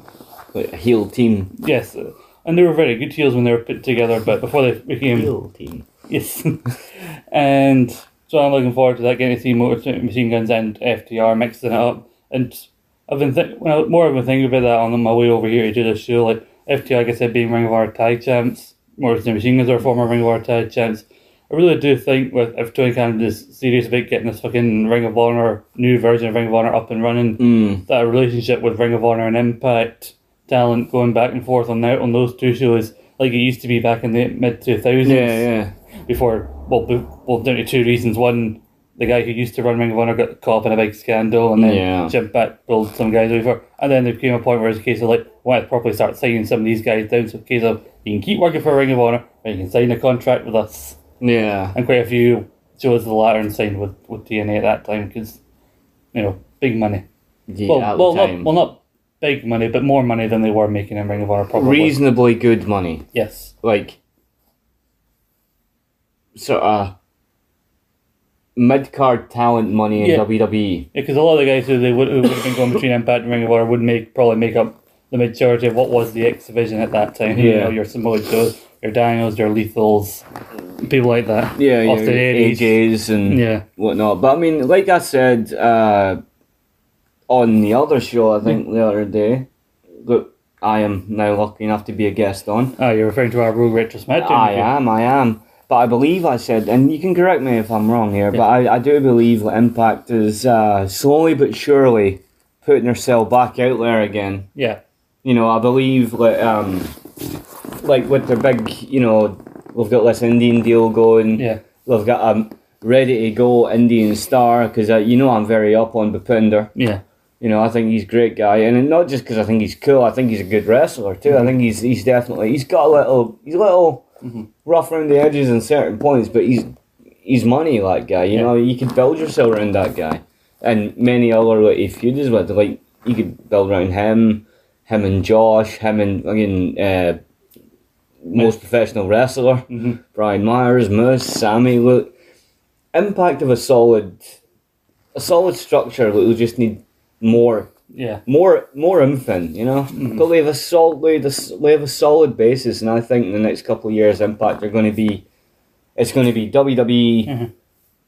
cunt features in the middle, and Impact. I mean, I'm happy that when like they they threw to the Tron and Machine Guns music played, obviously it was a sizable pop because fans who watched AEW are big probably followers of indie wrestling, and so of course they're going to know who the Machine Yeah, Guns of course you're gonna so know who the Machine big, big, res- are. big response to that, and yeah, Taz and Excalibur and Taz and uh, Tony Schiavone on commentary Yeah, like acting also shocked because I'm sure they knew, but you know, big, big enough as, as a big deal as it was. all going. I, I never figured that was happening. Oh no! But we were giving them like a big deal, and like yeah, Tony Schiavone who notably said these guys are legit. Basically, because you know you never know who's watching who may not have seen. Yeah. maybe, maybe fairly new to the scene and not know the machine guns, even though they should. But Yeah, we should, but, but, but, I won't judge. Yeah, I'm trying not to sound like I'm judging, but like, but, but you're like, like secretly judging a little teeny bit. But if you're watching AEW, you don't know machine gun, but you see it, and you know you've got Tony Schiavone, one of the voices of the company, saying like, like you know, these guys are legit. He's emphasizing that this is a good thing that these guys are going to be coming in at this pay per view. Yeah. Then that's going to go a long way. Oh yeah. and I think Yeah. that's a very good. Thing. I don't. I don't believe the machine guns really need the pop. I believe the machine Yeah. guns come with their own pop. You know what I mean? Yeah. Machine guns. I mean, let me go on what like twenty years now, near enough. I think they formed in two thousand and seven. Maybe two thousand seven. Yeah, so near enough. I Yeah. mean, a couple of years shy of twenty, like two decades have been Uh-huh. going, and that's like as a team, Mhm. singular, both have won titles. Yeah. you know, so definitely going to be cool for to see them in AEW. You know, I think it'd be quite cool to see them kind of go over, like, again, the switch of impact in that time. Because, again, Honor No More, who we'll talk about their match where they would, if they would have lost, they would have to. And I told you before, I, I genuinely thought they were going to lose in that match, but I don't know how much longer they're going to be around. But the idea of them going back is their gimmick in terms of, like, feeling forgotten, like, going against Ring of Honor despite one time being loyal to it. I think they've done everything they can as an anti-impact group, but you know, honor and honor is in their name. So if they showed up for a prolonged run as a heel group in Ring of Honor, there was some new life breathed into you because like this is a Mm. company they had issues with before, and you got that group like that you mentioned with his group, the Blackpool you know, Combat Club. You got him, Danielson, uh, Claudio, who's the Ring of Honor champ. You got their their Wheeler Yuta, who's the pure champ, and also Regal's their manager. But you got those four, like a wee feud between them and Honor No More. Claudio's uh, Cesaro. Cesaro, Portland right? Cesaro. And like imagine like them coming in, Eddie comes back to Ring of Honor with the Impact belt, squares up to Claudio as Impact as the Ring of Honor champ. That match between between those two and everything, or one of the guys in Honor No More trying to go after the pure That'd be a hell of a match, Eddie versus uh, Yeah, Claudio. Claudio. Or even if Josh Alexander retains it, fucking Claudio and Josh Alexander. Because fucking Josh, Josh and Claudio could both have great matches with fucking Brim, so imagine them. Yeah. There you go. Okay. And It's so it's so difficult for me when you're saying Claudio because the minute Yeah. you say it, I'm always in, I'm Cesaro. in my head. I'm like, no, it's Cesaro. yeah. But that's his real name, Claudio. Yeah, yeah. Big Claudio. or Big Tony, as uh, Sheamus calls him. Big Tony. Him and Sheamus are mad pals. So, Aye. so. On that note, by the way, are you are you as finger crossed as I am that Sheamus becomes like? I mean, I, lo- I love fucking Gunther. Aye. But goddamn, I want Sheamus to be a Grand Slam champ, man. Ah, I, I'm conflicted, man. I'm, a, I'm of two minds. I love them I'm, both. I'm, I'm, I'm conflict. I don't think I'm quite as conflicted as you, but I'm like, well, I suppose I am. But like, I love Gunther, but I want Sheamus to be a, a fucking Grand Slam champ because he fucking deserves it, man. He- But if there's one guy that deserves to hold that moniker, Sheamus fucking deserves it, man. You know, it's good to see James getting, you know, know, proper respect in the last couple of years because I think his big issue was in 2008 as well. It was a case of like, oh, we like this guy, he's big, he's Irish, like him because he because they pushed him as a good guy and for most of that. Like people were like, nah, No, like other people, like that guy who he beat in 18 seconds. no, and then then Vince tried to ruin him by putting in that fucking League of Nations crap. But then, Even though I must say he did win his last, his most recent world title during the League Yeah. of Nations. I did like he hit the walk and he was, you know, basking in the whole you look stupid. And the first night with him as, as, new- as the champ, he goes, how can I look stupid? I'm the WWE champion. My horrible Irish accent aside. Uh, but like, okay. but like when when Sheamus like I like when Sheamus properly gets into a fight, like when he gets with Drew or guys like Cesaro back when they used to fight, Mm. when his chest takes a few like proper shots because he's so pale it goes this kind of shade of pink like like when you kept chicken in the middle, it's not quite ready yet. Yeah, yeah. But like You Gunther can, you can count. You can count on Sheamus going pink about as much as you can count on Ric Flair being bleeding during a match. Or Triple H bleeding in them like early two thousands in any of Oh his yeah, matches. yeah, that was his thing. Or Shawn Michaels for a fucking beard. Most of those guys. But like Yeah, most of them. but, like Gunther is like dropped a lot of weight but gained a fair bit of muscle so Yes. the force behind these fucking shots is still all there. So Yeah. there's going to be some new shades of pink and purple discovered on Sheamus's chest when Gunther's done with him. I think. Sheamus's chest may look like like uh, Rikishi's arm. no, I from King of the yeah. you know, all fucked up. Mm-hmm. Oh, I like, like I like the fact that it's fucking being defended because I think it's pro- promptly because of Gunther. Not only do they have such high hopes for him, but because he's he's like he was a big thing in the European and UK scene for a good few years before he got his official signing to NXT Do you, UK. do you So- see him as a future world champ?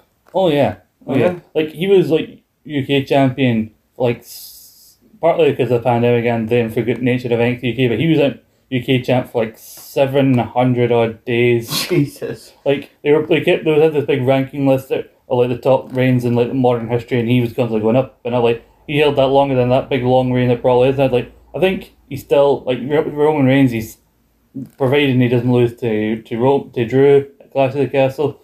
Then Roman's not too far away from breaking his reign. Like he's he, his reign, I think currently sits at more than what Roman's is now. Yeah. in the Universal belt, but Roman's not far off it. Gunther's going to be so pissed if he breaks his record.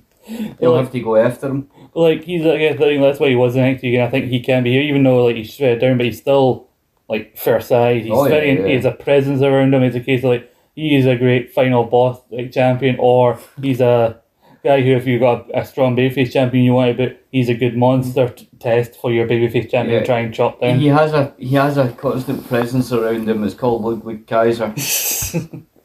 oh I, I mean, I don't mind the name, but I remember being so confused when they changed that.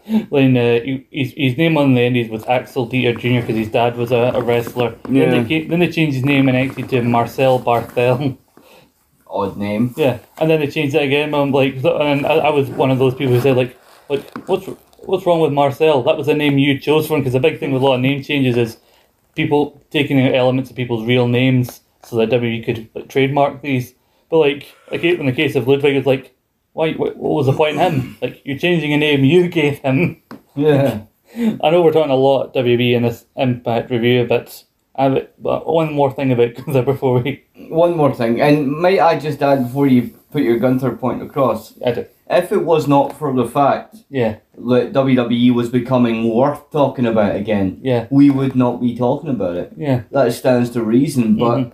we always, I think we always stated from the get go in this show that we talked wrestling when it was good, yeah, and WWE is fucking good just now. It really is, and long may it continue. Long may it continue to grow and become what it, somewhat what it was like again, because that wasn't happening under Vince. Yeah. Vince had the same ideas or boring ideas, or it just it was just repeating itself. Actually, that reminds me of another point, but I'll, I'll use the Gunther one first. That Gunther's lucky that Vince went out when he did because Oh yeah, they were going to they were going to sack him. Oh no, they weren't going to stand. They were going to kind of bury him basically because he had a segment on Raw beating up R-Truth because R-Truth was dressed like Uncle Sam or whatever because like the Fourth of July episode, Yeah. and for some reason Vince or some higher up didn't like him. And that Vince is gone. It's a case of like, yeah, well, Triple H's like, I like him, so he stays as IC champion. We're gonna pick him right. We're Gonna. The only reason Vince doesn't like, well, didn't like people is because Vince didn't know how to properly book people. Mhm. And then when they weren't getting the reaction because they weren't booked properly, Vince had an excuse to dislike them. Mhm. That was what it was all about. Yeah, but what I was saying is like the other point I was going to raise is the stuff I talked to you about ticket sales going very well. Yeah, Recently. Survivor Series sold out already. within like a, a day of it going, and then like they put like fifty thousand. Like the the stadium in LA that they're doing for WrestleMania thirty nine uh, is like they put fifty thousand for night one for ten minutes, so hundred thousand tickets across two days of WrestleMania. And this is before they put out the whole deal like two for one, which people slide them off for doing when they were still quite a few tickets to sell for WrestleMania thirty. But I'm like, Yeah. well, if you want to go to both days, fair enough. Because if you do a two for one thing, then you're more likely to get the exact same seat. So if you get a good seat when when you don't, you don't want to go to a shit seat where your view is worse on the second night. yeah. So before they even did those, like it's like ninety odd thousand tickets sold Yeah. for WrestleMania. And like WrestleMania, you can say like people will buy tickets for WrestleMania before they 'Cause- even 'cause of months before they months before they even know if the card's gonna be good or not because he has WrestleMania it's the thing. You have casuals who will come in every year for WrestleMania like, oh, I'm going to, oh, I want to go to LA that time. I'll buy tickets for WrestleMania. But but I think Survivor Series is a big thing because it's they're, they're saying it's still going to be the whole Raw v SmackDown thing, but that's not interested people about Survivor Series in a good while. So the fact that that's already Intra- like Sold out. people. Mhm. That's because so many people now, like, so many things have happened yeah since Triple H took over the helm of the thing. yeah And you know, you've got you've got the one thing that was really missing in WWE for a long time. You've got that intrigue, you know, uh, what's going to happen on this week's show. yeah. And couple of months ago, like when I was tuning into WWE, just like mm. say I'd I'd read something online. I went, oh, I might like to see what happens there. I would have to read something was good Yeah. to go, oh, I'll need to check that. But now I don't even care. I just look at it because I know it's going to be interesting. So You know? I heard a big rumor that can make varieties a lot more interesting. My brother and I were discussing a particular rumor, but remember, twenty years ago this year, we had the debut of the Elimination Chamber. Yeah.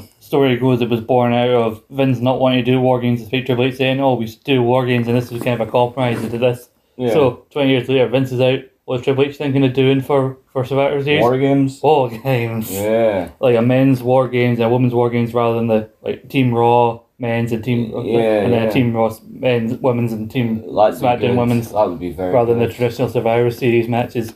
I think it'd be good because even if you don't put anything on the line, the fact that this is in that style of match rather than the traditional five on Yeah. ups the ante a little Oh, it really does. And I'm pretty sure knowing, like, knowing how Triple H has been operating, I'm pretty sure we'll get at least one or two traditional Survivor Series matches, but they'll be good. Yeah, You know, they'll, they'll only have, for want of a better way of putting it, they'll only have assholes or nobodies in it. yeah, You know, like I love the way like like the Survivor Series matches used to be. Like no new gen era, but Yeah. like, like the heart of like you know WWE at its high water point hmm kind of level when even the five on fives had storylines within the fucking five on five. You know, Yeah. like like one guy had a beef with this guy and.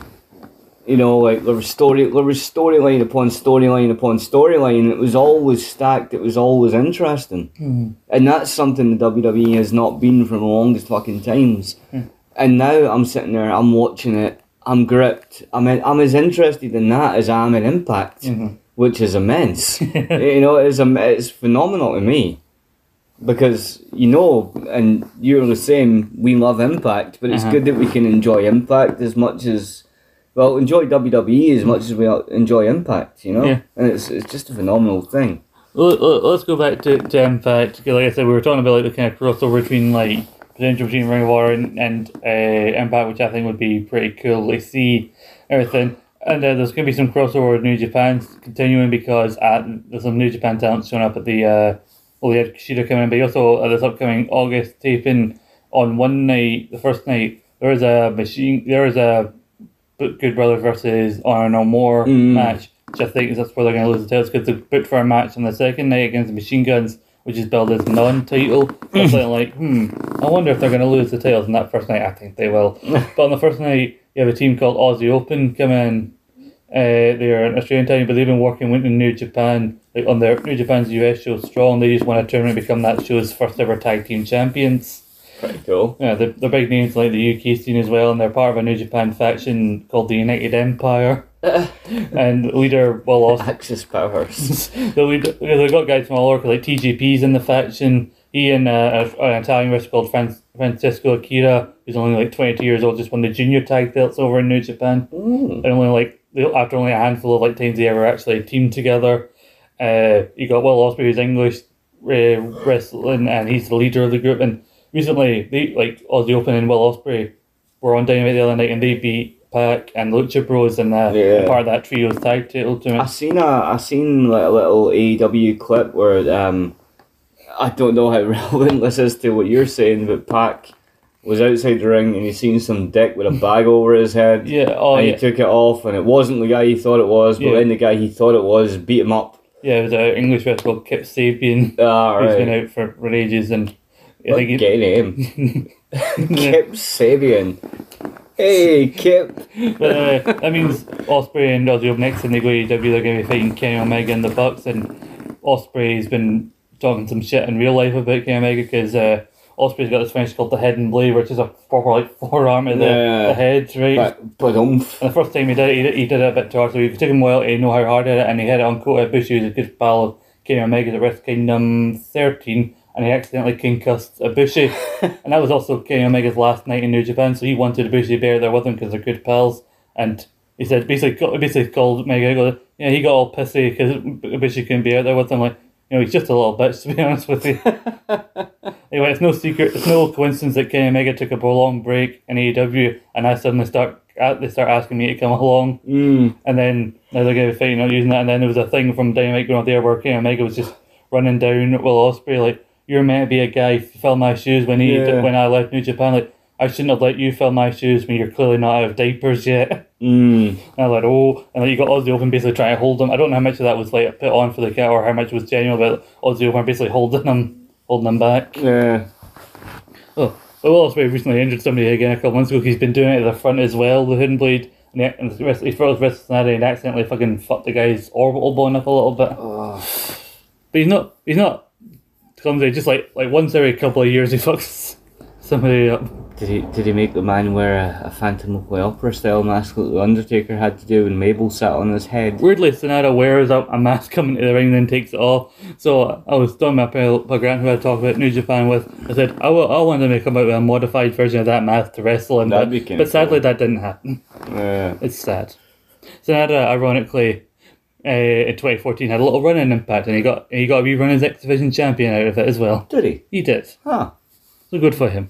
Well, Golf clap for you. but uh, subtle, quiet, and polite clap. But yeah, so Aussie Open coming in strong, open weight chance. Cool, great belts. I got blue strap with silver kind of plating on it. Don't think don't think the match is for those belts, but it would be cool if it was. Yeah. So it'd be cool to see them. You- Like you said, the finish used to be called the fidget spinner. I don't think it's called that now. I don't know what it's called now, but it's a kind of a, they kind of have the guy up on the roof. They kind of got hold of his legs and got around and then just Yeah. it almost looks like a double team version of Kenny Omega's finisher almost. Okay, Double team one winged angel. Or two winged angel. basically, yeah, or it's just an angel basically. Angel drop. It's, it's hard to describe. You'd have to like see it for yourself to, to know. Oh, Honest, you need to see it. Aye, you had to be there. so I like telling like that coming in. We had Honor No More, like I said, fighting uh, Bullet Club. We had Good Yes. Brothers, uh, Ace, Crispy, and Hikuleo, and in the team. And it was just a big old brawl. Big old scramash. Yes, we went into the crowd. Uh, what did you think of this venue? But I don't know if we talked about that. I like the venue. I I loved the.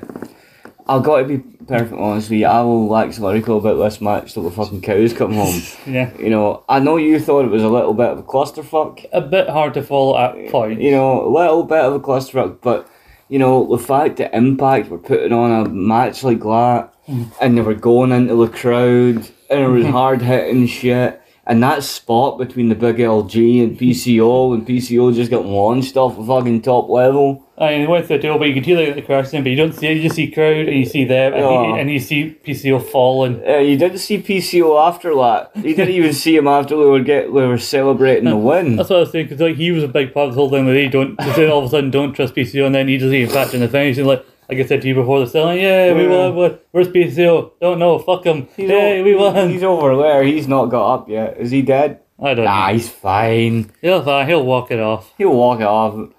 Vincent, go fix him. Fucking, I just fixed him. Just fixed it for fuck's sake. You got any duct tape? Anyway, No, but I, I loved that. I loved like the whole, I loved it in ring. I loved the ring side. I loved it through the crowd. That was that was great. I loved that. It was just it was good to see Impact do that little bit more. yeah. You know, and it was it was just tasty, man. it was really good. I loved it. I think, like, so Taven and Bennett get a tag title shot, they're, they've got. Yeah, Again, like I said, yeah. I think they're going to win the belts. Uh, As much as much as it disappoints me, I think you. I think you're right, and I hate the fact that it disappoints me because I used to not like the Good Brothers. Now I love the fuckers, man. like, but the thing is, uh, with this match, like going out, the reason I thought they were going to lose because like they lost that Slammiversary, which I think we all knew was going to happen. Then they had the match against Bullet Club, they lost, and then there was again the whole thing of them being annoyed at PCO. So I thought like it felt like what they were wanting to get out of them for from uh, from Impact Wrestling had really kind of run its course. Yeah, So I thought, well, they're going to wrap up. Oh, no, they're, they're still going. And what I think would be cool, as I said before, have Eddie, world champion, uh, Kingdom, OGK, as they're called, win the tag Yeah. titles. And I don't even think, because like Victory Road's like two weeks before I believe it's the 27th, I want to say. Yeah. Um, uh, which is why I think the Good Brothers are going to not be because two days before that there's an there's a show in Japan, big and Karl Anderson's never champion's got a big title defense over there for that belt, which he's put a big Bullet Club logo over the main, but this is Yeah. never on it, which I think is pretty cool. But so, do you think? Uh, so, sorry, sorry, Oh, no, no, sorry, point, sorry, I think sorry. I think a cool way to kind of tie this into but really not make Victory Road seem filler in any way Yeah. is to like say get Josh Alexander and a couple of partners say Machine Guns get a title shot at Bound for Glory, right? Yeah. And it's a case of them be on no more made up of Taven, Bennett, and Edwards, and you can make it make it a case of like, okay, winners of this trios match get to decide the stipulations for their respective matches. So if or no more when then Taven Bennett decide the, the stipulations of the tag team match, and Ed dictates what the stipulation is for the main event. I mm. think it's a cool way to add drama because you never know what they might might choose because you assume that Josh will pick some stipulation that means that oh no or no more involvement or whatever, but Eddie will choose some sort of like no DQ thing, which means that he can have interference to help mm. him in the match. So I think that'd be a cool thing because you know, I assume that's what Victory will mainly be kind of things to set as the number one contender wise Yeah. for, for Glory two weeks later. So you were going to say something, I think we. Oh no, I've, I've, I've, the point is mute now. It's gone. It's gone. But you know what? It was. I can accept the point being gone because your point was so good, Scott. Thank you, thank you. So I, will- I will accept. I will accept my loss of a point. So the good thing about give us spending more time recently in uh, New Japan is they do these things do, instead of backstage where they do backstage comments and throw this big like uh, screen with all the New Japan logos and sponsor. Yeah. The guys give give comments and basically Brothers have been able to get let loose on these kind of backstage, backstage comments. they were in a, a match against a comedy wrestler called Toru Yano who hit both Brothers in the balls right before the end of the match. And the guy Kevin Kelly on commentary always acts like he can't see him cheating, but he'll call it. He'll like whenever Toru Yano low blows, I'm like, "Hey, my monitor went out. What happened? What do you mean a low blow?" But anyway, they go backstage and they're shouting about like, "He hit me in the balls. He hit me in my very small balls." and Karl Anderson went, "Yano, do you not know that the Big LG is very sensitive about his ever shrinking scrotum?"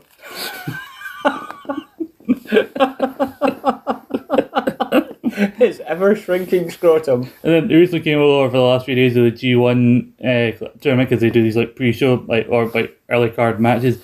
And on the final night they had a two-on-two match, and they said on commentary this is the first time those two had a two-on-two match in a new in New Japan in a Japan ring since February of 2016. Christ, Yeah, that's a that's a while ago now. that, that's a long, long time. I just say a while ago. Yeah, and then also they got the New Japan's annual tag team tournament. It goes from like mid to late November to like about mid December. So I'm assuming Big LG and that will win that, and maybe they'll win it because the first time they properly teamed together was in the 2013 World Tag League, and they won that as well. And then they went on to win the first of what would, be three IWGP tag titles. So now they're three time IWGP tag and they're three time Impact champs as well. Good for them. Again, golf clap for them. Well done. See, that's why again I like to see them over and and and, and uh, Ring of Honor as well because they keep saying, "Oh, it's one belts. Use the Impact belts are the one belts. We've not seen ad ad. We've not had the Ring of Honor belts, so go go do that. Go do Go, that. go on, go do that. Then you can say, then I will believe that you've won all the belts that you that you've set out to win. So yeah, Good Brothers again, maybe splitting their time, but still a big part of you know Bullet Club. Bullet Club still got big pins in in New Japan right now. Mm-hmm. I know no more, I said, is sticking around.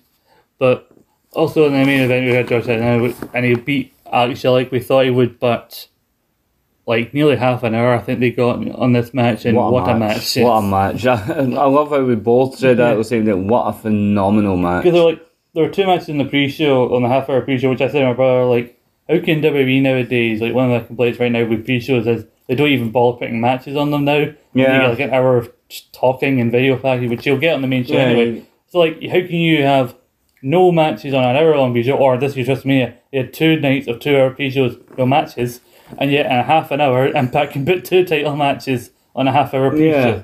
But And what main- do, we, what do we get on WWE? We get Booker T sitting there with his Whoopi Goldberg hair talking uh, shite. Jerry Lawler acting like he still has an opinion worth hearing in And no, 2022. and no one listens to him. No, he doesn't. Well, and, and JBL sitting there on occasion going, huh, well. like, that's your contribution, man. Cool. they got like seven matches on the main show of this uh, Impact Plus special, all of which got a significant beer time. Most of them got around at least at least twelve or so minutes. The multi-man tag got uh, fifteen minutes, thirteen minutes, and twenty-five is what the Jordan Young got ma- match got. This match, Alex Shelley, uh, Josh Alexander, 27 and a half minutes. Like I said, nearly half. Or they went out there.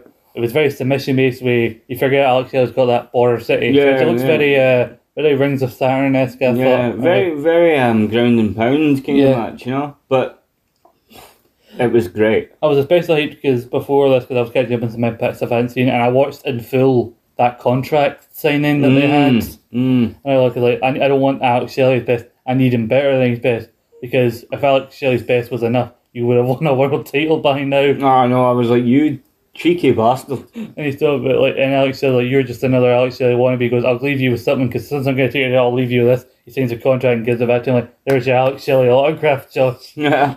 Like, oh, See- fucking sassy. when I watched that promo, at that point it was like Shelley's got a chance, I know. and that's the one thing Impact always manage. Yeah. They always manage. Even if you get to the end of the match and you go, "Ah, well, what what was going to happen happened." Before the finish of that match happens, during contract signings, during the match, whatever, you don't know who's going to win. This is his, like, Even even if you know, Yeah, this is like his first defence that I've thought he could lose, or and even then, there's a small part of me right there, somewhere in the back of the head, that partially it was the first one I maybe wanted him to lose away because like it's just like I love you love Josh, you love investing and following everything that he did to uh-huh. get to this point, but uh, Shelley, Shelley, man. Shelley story that he told with him against anybody else if they had fucking Moose still as champion, you'd be hundred percent behind jo- Alex Shelley with Yeah. the story. But because you've got another face, you've got someone like Josh who Yeah. again is also a fan favorite. You're convinced like I don't know why can't you both have world titles? I like you. And then like they were doing each other their own submissions, and then I think Alex tried to get the ankle in, and then Josh was going for the border city Mm. And it was like back and forth, back and forth, and then eventually, boom, that's C four fucking spike, yeah. and, And he, do you know when he delivered that? Mm. I thought it looked kind of funky because he fell into it, yeah. as opposed to just Mhm. you know dropped him. Yeah, I think it was a case of like I I can't just a foot forward to the full step, just like do it, no messing around, just because like at this point he's been taken probably to the limit by Alex Yeah, Shelley. You need yeah. to keep him fucking down. and just stay fucking down. So yeah, I mean, yeah, yeah, you feel for for Alex Shelley in this. They took their time in the first five or so minutes. I thought, okay, doing it, and then once they ramped up, it really Yeah. you were really invested. I was, I was every near fall. I was there for it. Mm-hmm. I was really there for it. And like I said about Josh, I know some people the sentiment would is got kind of turn on because I think he's got one real sign right now. He is I represent Impact Wrestling. I am face of Empire Wrestling and everything. Hmm. So maybe him losing the belt it would help him in a way against Edwards. But I do think those fans who are kind of getting a bit sick of him don't take his him being an Impact right now for granted because I think it's been one step the last couple of years. You never know when someone might suddenly boom, just be gone from Impact. So don't don't take this thing for granted because you never know how long we're gonna have. As much as dedicated as I know he said he signed a multi-year deal, but things a lot can happen. Things change, priorities for some people change. You never know what's gonna happen. Never know what's around the biscuit tin. The biscuit tin, yes. Hopefully more biscuits. You'd hope. I don't even have a tin. No. You- So you don't even have biscuits. No. No biscuits. Why did you mention biscuits? You No, biscuits. no biscuits, no booze, no women. Ah, women, men. booze, biscuits, women, Men. men, more biscuits. anyway, but again, the rest of the show, you had uh, talking about machine guns. You had Sabin teaming with Alex Shelley's other old partner, uh, Kushida, against VBD. Mm. I don't know why, like, but like, it's more of a hindsight thing where I look back and thinking, why, how did I not see that VBD were obviously going to win? I mean, I love, I love Kushida and everything. You know, six-time IWGP Junior Champ, I think it is. Aye. Two-time tag champ. Loved, loved Kushida, put up with boring ass.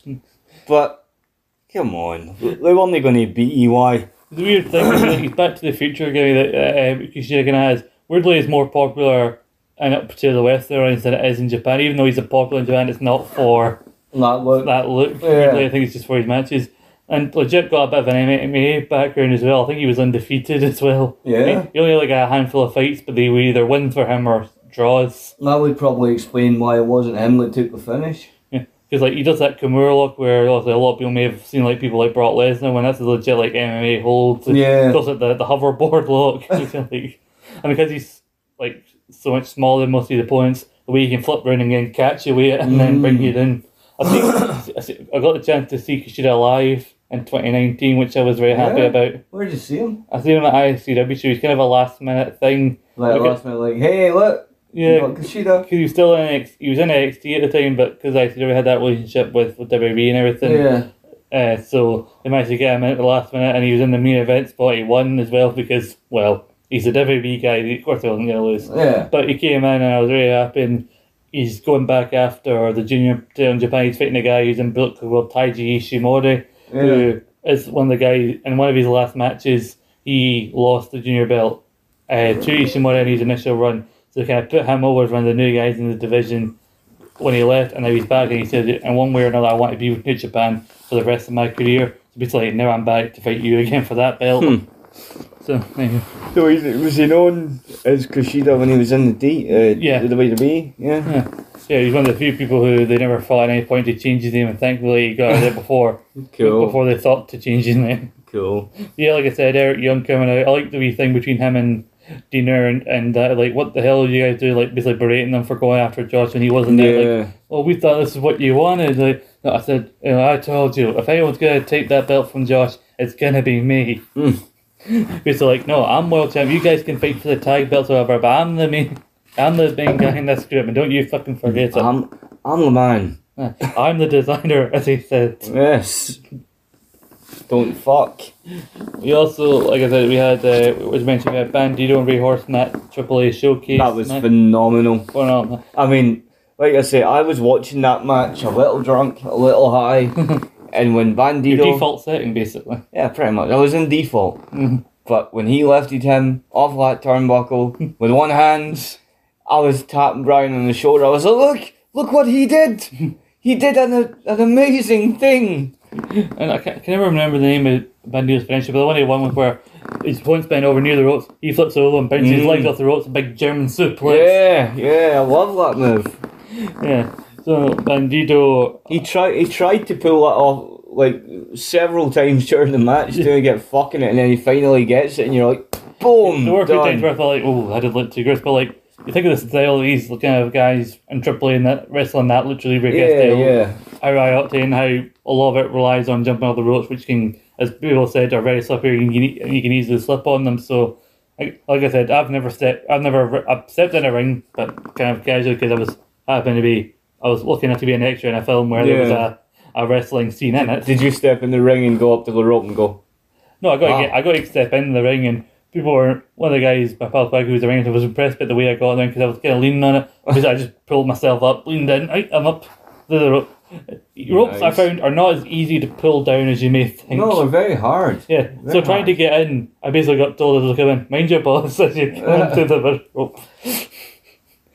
uh, so like, I've been in a ring, but I've not actually ever trained to be a wrestler, so I can't really. I'm trying my Yeah. best not to judge, you know, them on Have you ever tried to be a manager No, I feel like I make. or, I, or a valet? I feel like I'd make a good one.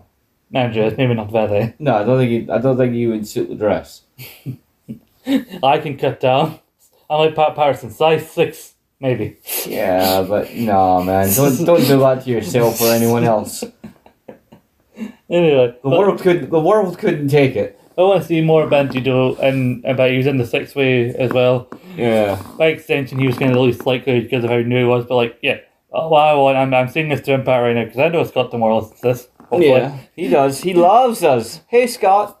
But Hey, Scott. hi, but, but like Scott D'Amore, Bandido, Mike Bailey, X Division title, book it, you cowards. Yes. Yeah, Bitches. book it, because Mike, because then he he fought off.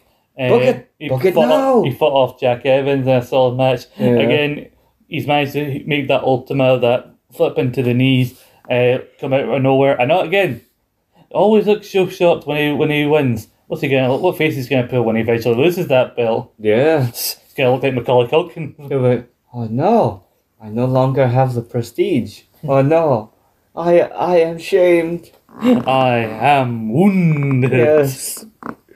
He was, he was standing there in the ring going, ah, ah. What, what did you think of the whole thing with Steve Maclin and and uh, Sami Callihan? Because it might be the second match on the show, and they brawled to the crowd. Then they interrupted later on a, a Moose interview, and they were going through the. crowd. No, actually, there was a segment with Kenny King. He was in the Yeah. ring. Then he run through. And he's like, "Hey, I'm in the ring here." I liked the fucked up build towards it, Yeah, and I liked the ending of it for two reasons. Mhm. I loved that Sami won, and I loved that even though Maclin got beat, he was no pussy, man. He, he was fucking zip tied at the back and ready to get smacked in the skull, Mm. and he just spat blood on Sami and went, fuck you. I think I think I really thought he was going to win that match. Well, like I, I this show showed that other than the main event, Yeah. I, I know fuck all about the booking don't, practices don't, of Impact you think Wrestling. like where where Sami's like fucking slapping him about the face like you wanted a war, you got a war, bitch, and he's like fuck you, and boom, Like- done. I really think it's a big like kind of test for him. man. Like he's not going to lose, but like look how much of a fucking badass this guy can be. Ah, totally. And I think we talked about we didn't seem too optimistic about it, you know, kind of continuing. But you know, as long as it, at least at some point towards the end, Spatlin gets like a showcase win, once again, eventually sets them up for title contendership. Yeah, yeah. Then I'm happy with that. Because hell, there's nothing to say he has to go in the world title team right away. Because I know Josh teased in an interview I listened to him in, but he can go back after the X Division belt. I Ah, know we're, yeah, I remember hell we were so certain he was going to beat Trey, but he didn't. Yeah, Uh, But he could he could easily Didn't. beat Mike Bailey. he should have beat Trey. Yeah. Because No, Trey. Trey. Nobody likes you, Trey. nobody likes you. Everybody else next division here. You're here. No, physically in ring, he is. He is. Yeah, here. But character wise, he's uh, Down here. You know, he's like the thing you you wipe your feet on as you step in your house. he's shit. Not as a wrestler. You As wipe a, your, you your feet on shit before you enter the house. well, you wipe your feet on a crappy mat, don't you?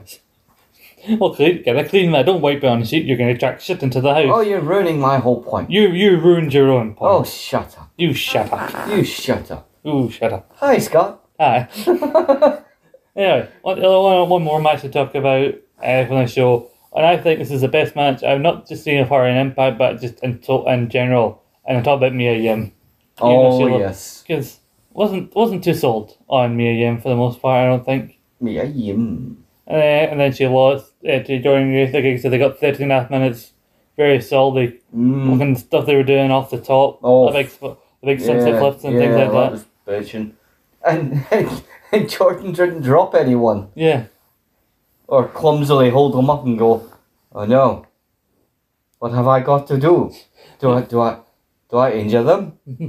okay, I will do it. Yeah. Mia Yim kicking with a muscle buster. She had her finisher, which I can't remember the name of. It's called, it's called Mia Yim's finisher.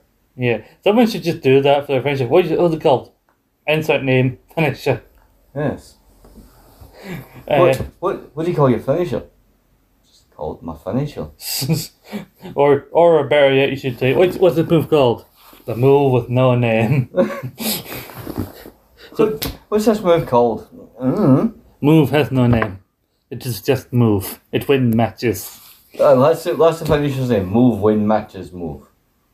And then when someone kicks out, you sh- I'm shocked. This move win matches. Win move did not win match. Oh no, Move did not win match. Very sad. Oh. Why, why are we sounding like weird Russian people? Because we like Masha Slamovich. Yes, and she came out, and she's probably going to kill. You got the battle of the Muscle Buster and the Grace Driver against her weird version of the Snowplow. But she shouldn't be called the Snowplow when she uses it. She should have a better, more badass name for it. The Russian snowplow. Whatever Snowplow is in Russian, call it that. The Soviet spike. In Soviet Russia, Snowplows you. In Soviet Russia, car forks you. I'm really getting sick of this thing. Yeah, yeah. So yeah, we have. The, so yeah, should be set up similarly maybe at for Glory to Jordynne for the title. We have probably Bitty and Bear are gonna walk in as tie chance. Eddie v uh, Josh. Uh, I believe I'm, I'm assuming they'll bring back the call your shot gauntlet. That's usually a guarantee. Probably something with Maclin and, and Sami and everything. So Sami will win that, you know. Yeah. Call your shot. could be maybe maybe I Maclin mean, will uh. Mm, Maclin. Well, I think all of them are in with a chance to win it, but yeah, I could see Maclin or Sami. Yeah, I know Mrs. went before Maclin. I think he could definitely be a contender. If he that. if he wasn't gone, Morrissey would win it. yeah. Why did you go? I don't. I really think in terms of the machine guns, if you want to see contenders, I really think a cool push as a tag team for Crispy and Ace Austin yeah. would be pretty cool. that'd be cool. I'd get to see more of them, Mhm.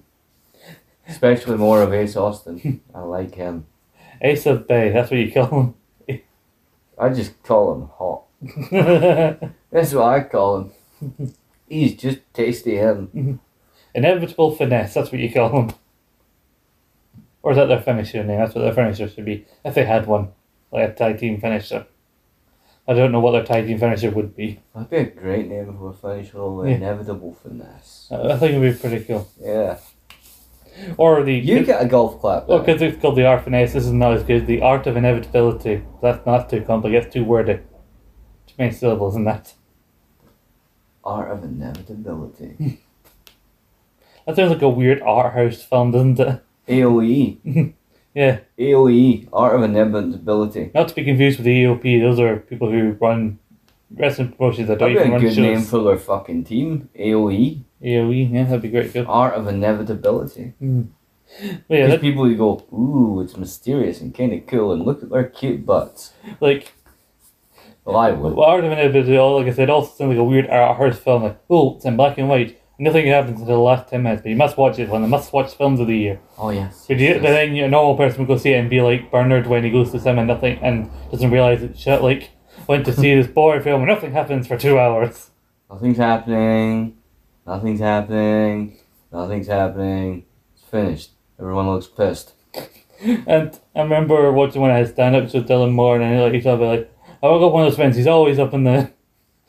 He's always talking to me about this new show. So I was like, "Oh, you need to watch this new Finnish drama." You know, it's entirely in entirely in Finnish, and you have three three detectives on a hut in a frozen lake. Two of them are speaking language each other. The other one's bipolar. but you need to watch it in its original language, otherwise you lose all the nuance. like he's one of those people. Yeah. I don't like those people. anyway. You you lose all the nuance if you can if you can actually understand it. Well, usually they have subtitles. My mum and dad are always bit those subtitled detective dramas. Things. Oh yeah, subtitles. Yeah. But if you didn't have any subtitles, you'd be like, what the fuck is happening? So anyway, that thing that mostly covers Impact and everything. We talked a fair bit to WWE as well, but woot woot, how you like that? anyway, we don't know what's going to happen because we know these teams are coming up in a week in shortly, and we don't know anything confirmed for Victory Road. But but next time we talk about Impact, we're hoping to do an episode around about a week or so ahead of Bound for Glory. Thank you. So that we can, you know, do some actual predictions for the show and have a clear picture of what we think might actually happen. Sami Callihan will win everything. Except for the world title, that might be won by Eddie Edwards, but then Sami can win it from him, and then he'll have everything. And then there will, there will be much rejoicing and craziness. Yeah, Because Madman Fulton will come back. yeah. I've no idea where the fuck he is. Jake Something will come back. You bought. It's a shame. Him and Fulton would make a good team. Maybe, maybe. But yeah, that is Impact Wrestling. We thank you for for listening. Sorry, it took several days, as we said before. You know, perfection takes time, people. Yes, yes, it does. But We we don't really know what perfection is, but we're sure it takes time too. one of, one of these days we'll figure it out. We'll figure out what perfection is, and then we will we will try it. And if it takes several days, then fair enough. So be it. And if it takes more than several days, we may just leave it alone. Yeah, it's not worth it. well, perfection, but not that much. Well, but we hope it's not perfect perfection, but we have a lot of other shows that you can check out, and hopefully they'll be good enough for you guys to listen to. If you're looking for more stuff in your ears, if you like it, if you enjoy going on regular long walks or you have long drives, listen to some of these shows to help pass the time. Yeah. Especially given that most of the shows we do end up going at least longer than they should be. Yeah, because so we, we talk a lot. time will fly before you even know it. I, I will finish this show before you sign off with a bramble, sweetie. Once again, Paul's trying to get people to sponsor us. It's not happening. No, I'm just saying I enjoy bramble sweeties. I am I am no sponsoring this today. I'm just eating a bramble tasting sweetie. Hmm. But we have other shows like here. We have a recent episode of Frasier that went up, and we have other shows. we have uh, our Rogue Red Smash review on Rogue Opinions. This Uh-huh. show is also available on Rogue Opinions and our own feed, both Uh-huh. wherever you can get your podcast. We have a recent episode. I think we're about to continue hearing this. We'll have done our King of the Ring show, and I think the following episode, of SmackDown should be out with another one, hopefully, to follow as we're hot on the trail towards Fully Loaded Hot 2000. on the trail. Hot on the trail. What a time to be watching the WF in the year 2000, and seemingly a good time to be watching it now, as seemingly, you know, it's becoming popular again. Not as, not as crossover as it is in 2000, but fingers Yeah. crossed. Remind me again, um, second last or last we're doing next? For the fully loaded? Oh no, we still got like three episodes before Fully Loaded. No, I'm saying when we get to the fully loaded, will that be where, will that be the last of the fully loadeds or the No, that, no, last? no, that is the last of the Fully yeah, Loaded. yeah, yeah. Yeah, they only ever did three. They were going to do one in 2001, then, oh, we have WCW, but let's do, let's do it now. What we call it? Invasion. What's it about? It's about an invasion. Ooh. Ah, ah, he said it.